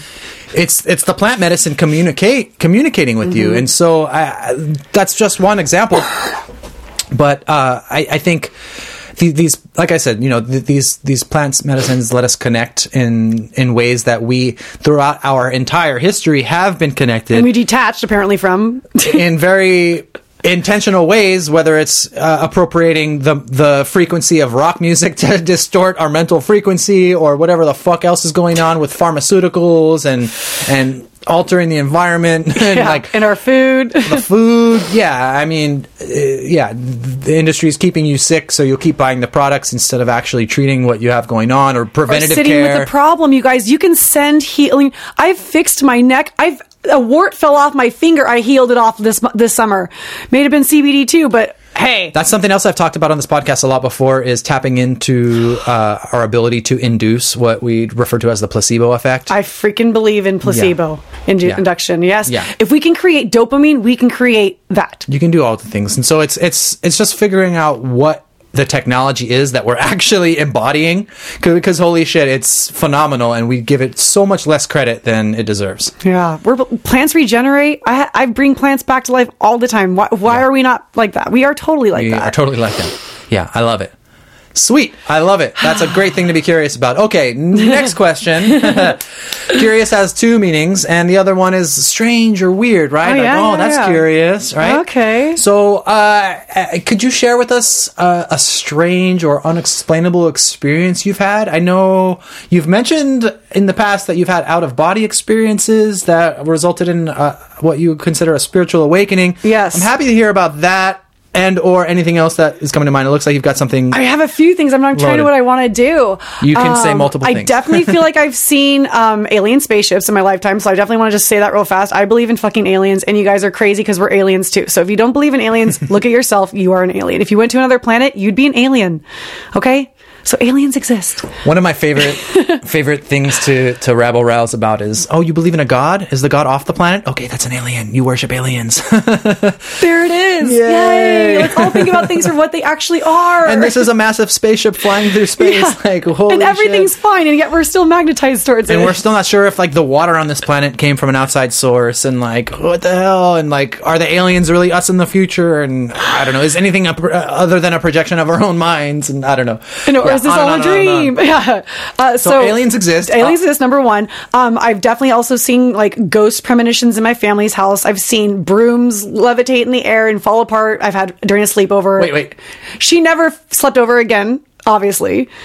But What happened? like well because my grandparents both died in the house that i grew up in because in missouri where we came from the tradition was you leave the body in front of the fire thank you in front of the fire um, fireplace for a couple days. I think it's to make sure that they weren't like just not dead because I'm, I'm sure back in the day things would you know happen. People would just be passed out and people would bury people and stuff. Yeah. so They- um, they used to put bell- bell, bell, yeah it's like the version of the bell. So uh, i believe that perhaps my maybe my also i my home is the Novato creek and that's all highly miwok territory which is a very very spiritual um, native american uh, tribe that l- existed for I mean, they still they're very small populace now, but um, that's where we dominantly uh, took over as as citizens of Nevada and stuff. So um, I can only imagine the energies that are also there. But I definitely had a lot of crazy uh, paranormal stuff growing up. Um, but as far as like other things like recently well in the last like 10 years i told you about the sleep paralysis. I've dealt with that which is re- the only reason why i don't do astral travel very much because i'm afraid of that feeling again. You know like where if what if i wake up and i'm not quite done yet and and, and all that stuff. So last night i did a um uh, like some sort of guided meditation into the seventh dimension on YouTube, and it had like 10,000 likes. That's a pretty highly rated YouTube video. So I'm like, I can handle this. If 10,000 people are like okay with this, then I'm fine. I'm not going to like, you know, I'll be safe. I'll be safe. So I, I'm starting to do it, and right in the middle of it, he's like going along the journey, and we're like making our eyes into wax and melting our eyes and all this crazy shit. So we're going along into our journey, and all of a sudden I see like my normal, he's talking about the colors we see. He's like, and you see the golds and the maroons and the blues and greens that you see. And I'm like looking at my little swirlies and the little like things that I normally see. Um, and sometimes like if I have like some strong edibles, I'll see some crazy visuals. I'm not going to lie. Okay. However, t- last night was so different. It got like all of a sudden it got like darker. Like the darkness got dark because you know how it's like when your eyes are closed, it's not quite dark, but all of a sudden it got dark, dark, and I saw what like almost is like a a uh, oh my god, what the heck? Um, uh, uh, like a globe. I was trying to explain it to Anthony that it was like a globe that had split open, and it had like the the fractures of like when a thing opens up like a map, but it had like the grids too. And and the guy on the video was like telling us to like go inside or whatever whatever it was that I was seeing was probably not what he was talking about. I don't know who. Maybe I have no idea, but I got too scared to go in there and that's when I tore the headphones off and I like forced myself away because I didn't feel like I was lucid enough um, to be in that state of mind. I felt like I was still and when I did, I, my heart was racing really fast and I didn't realize that because I was doing such slow breaths. I thought were slow breaths to get to that state. We were doing some breathing techniques and stuff. I don't know. Maybe I'll do it again tonight and see if it have a different reaction. In the past, when you've had sleep paralysis, you've obviously come out of it. You're moving now. Yeah. So Well, my friend said you can die You if you um, if you uh, cross over. Like my friends told. I don't know. Is she lying? Is she like psyching me out? I don't know what her qualifications are for It's saying true. that. It's I true. haven't met this person, so I don't want to Yeah. say anything about. She says she actually that. travels a lot. Now, I I don't. My inclination is to say no. Okay. you couldn't. I'm not going to say you can't die, but um, I would think that even if you came back, but were paralyzed, you're going to wake up out of it sooner or later. That's true. It's just like a kind You tiny know, coma. I, you know, I got a buddy. He often wakes up with sleep paralysis in ten or fifteen minutes, and then he's fine. And it's an ongoing thing. And he's kind of learned to explore it, and he's been he's been curious about it. And I think that's allowed him to be little more lighthearted and playful about yeah, it. I probably shouldn't fear it so much. That's not a good space for me to be feeling it that way. Maybe that's another reason why I should probably tap into it again, so I don't feel the fear. Well, like we were talking about before, like uh, before Buddha's Great Awakening, he had to fight the demons. He saw Mara and the three daughters, and a- anything that you're seeing is a projection of yourself. And you know you're good. Yeah. you're God. So, Yeah. so I mean, even if it gets bad and it It's gets ugly me. and it gets dark, those are things that are coming up for you to process. And I don't know if you've ever processed anything before, but when you're done, you feel better. Yeah, it feels right. good. So if, right. if if if it starts to get dark, if you've got the time and the Okay. and the energy for it, try to wait it out. That would that would be what I would want to do. But I've also stopped myself mid technique and be like, "That's too intense. I'm done." You have? from from doing different things. Like I try all these different breathing techniques. Like I do Yeah. like the Wim Hof method or with uh with with my my my yoga teacher and friend that I, I did an earlier podcast with we did 15 minutes of of power powerful breathing we're doing like a three part breathing and like your whole body Yeah. gets like gnarls up and gets it's super intense like I when I try to do that kind of technique on my own I usually stop by 10 minutes but when I have somebody else encouraging me to do it I can finish so I- it, it, it, it, I, I'm, you're you're not alone Okay. in, being like, oh, that's fucking intense. Let me back off a I'm little like, bit. Damn, am I being like a, a baby about No, this? I Yeah. mean, I mean, and and especially for something new, and and you're not coming in with like a framework and like uh, a guide and a mentor. You're exploring it on your own. I know. I was And just so like, it's let's try you this tonight. like anything else, you're going to dip your toe in and then come back and maybe wade in, and then eventually you're ready to just dive in head first. And and if especially if you're going on your own, then you take it at your pace that Yeah. you feel good. Yeah. you know. So Look I at the phone call when I do. yeah, I, I'm curious to hear how that turns out, and, and maybe you can send me that link. I, I, I'm already, yeah, I'm gonna do it now. Actually, dude, Yeah. it's it's nuts. It's pretty nuts. yeah, so that's. Yeah, are you familiar with Stanislav Grof? No, So he's this guy in the '60s. Uh, a lot of a lot of people were starting to experiment with psychedelics and and uh, psychotherapy, but then they made it illegal. And as you you know, some people like Ram Dass and Richard Alpert lost their jobs, and essentially that form of research has was minimized for 40, 50 years until now we're having the resurgence. But Stanislav Grof, he he wanted to continue studying altered states of consciousness and their therapeutic effects, and he I'm not sure how he came about this realization, but he realized through breathing techniques you can also induce altered states of consciousness. Um, so he had whoa, which which we know uh, through different breathing techniques. Okay. we can do this. Yes. Um, so his, his method is holotropic breath work. Is what he calls his. And then we were, I think we were talking maybe before we started about the rebirthing tech, technique of uh, of Leonard Orr, who just passed this week. I'm gonna write that one down. May his soul rest in peace. Yes, Leonard Orr. Yeah, that's the rebirthing technique, and that one is uh, more like cyclical breathing. So you, you breathe in and let gravity exhale, and when it gets to the bottom, you inhale again, and so it, it, it's a cyclical kind of breathing. And yeah, so many different things, but you can. It's some debate over whether it's hyperventilating or not, but they're different things. Uh, you're you can flood your energy level, energy field with with prana, right? Uh-huh. We, we, pranayama in yoga is is breath exercises, but prana is the energy. You're doing different the different. You're using the the breath as a vehicle. Mm-hmm. The pranayama. So uh, yeah, altered states of consciousness, Stanislav Grof, breathing techniques. Uh, I'm into it. Yeah, I've done some heavy breathing under. We did we did it underground. Literally, it was in the basement of downtown LA with like forty people in like this cave room thing, and we were doing the with the laying down. And I'm like, I honestly, I'm like, are we fucking levitating? I got to like some point where I'm like, damn. Yeah.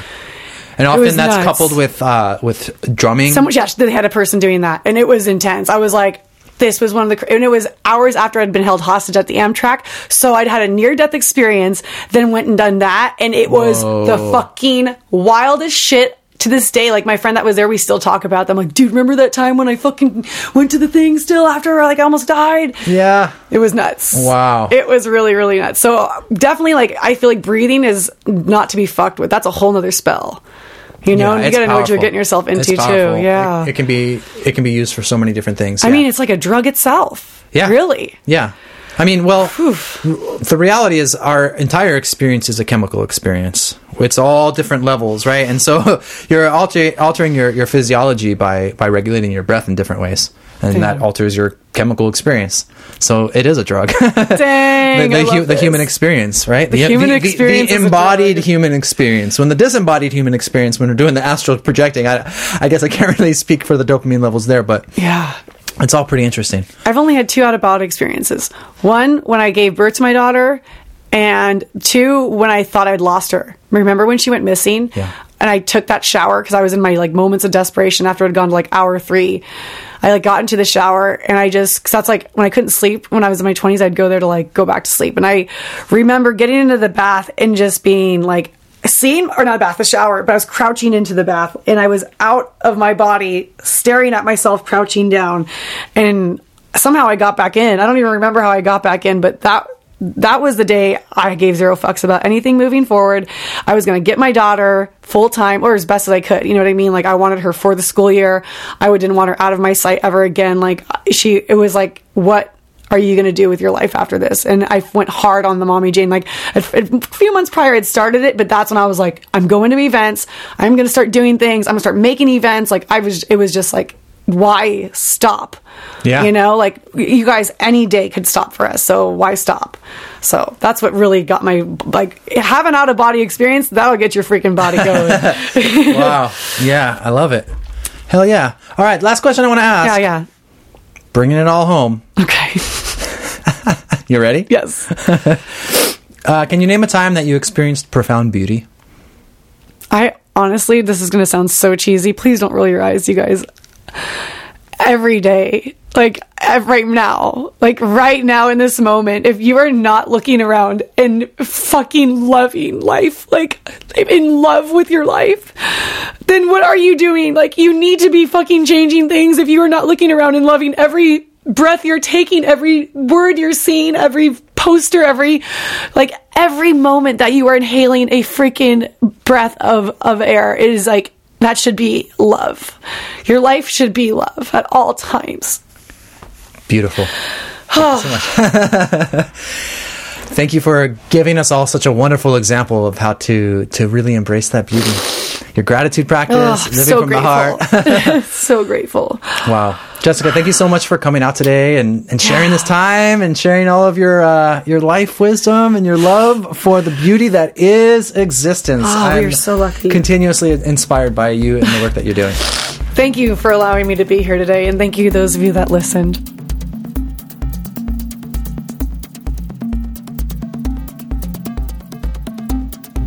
All right, there it is. The Mommy Jane's Neighborhood can be found on Instagram at the Mommy Jane. And all the links you need are at aflairforthecurious.com. Go ahead and rate and review this podcast. Send me some feedback. I'd love to know what you think. Do you have your own story about uh, history of cannabis? Have you been stigmatized in your own communities by your own families, possibly? I'd love to hear your story. Share it with me. Um, let's get the conversation going. We are stronger together. If you'd like to support this podcast, you can uh, share it with somebody you know. That's the best way to get the word out. And if you're able to make a financial contribution, as this is a labor of love that I produce out of pocket with no advertisements for you to listen to, uh, you can also go to aflairforthecurious.com, uh, click the support button, and you can make a financial contribution through Venmo, Cash App, Patreon, Zelle, or uh, PayPal. On the next episode of A Flair for the Curious, I'm going to chat with Kevin Akkad, who is the founder of Inner Shift Healing. He is a Reiki infused masseuse who is also an intuitive and angel communicator. And he's got an awesome channel on YouTube where he also shares some of his insights and teachings. Um, and we get into it. We, really have a good conversation. Um, and he, he, does some channeling, and uh, it's, it's a good time. So do subscribe to the podcast so you're notified when that comes out. Should be in the next week or so. All right, friends, I'm going to move it along, but I do encourage you to stay curious, never stop asking those good questions, and keep your hearts open. Have a good one, everybody. Peace.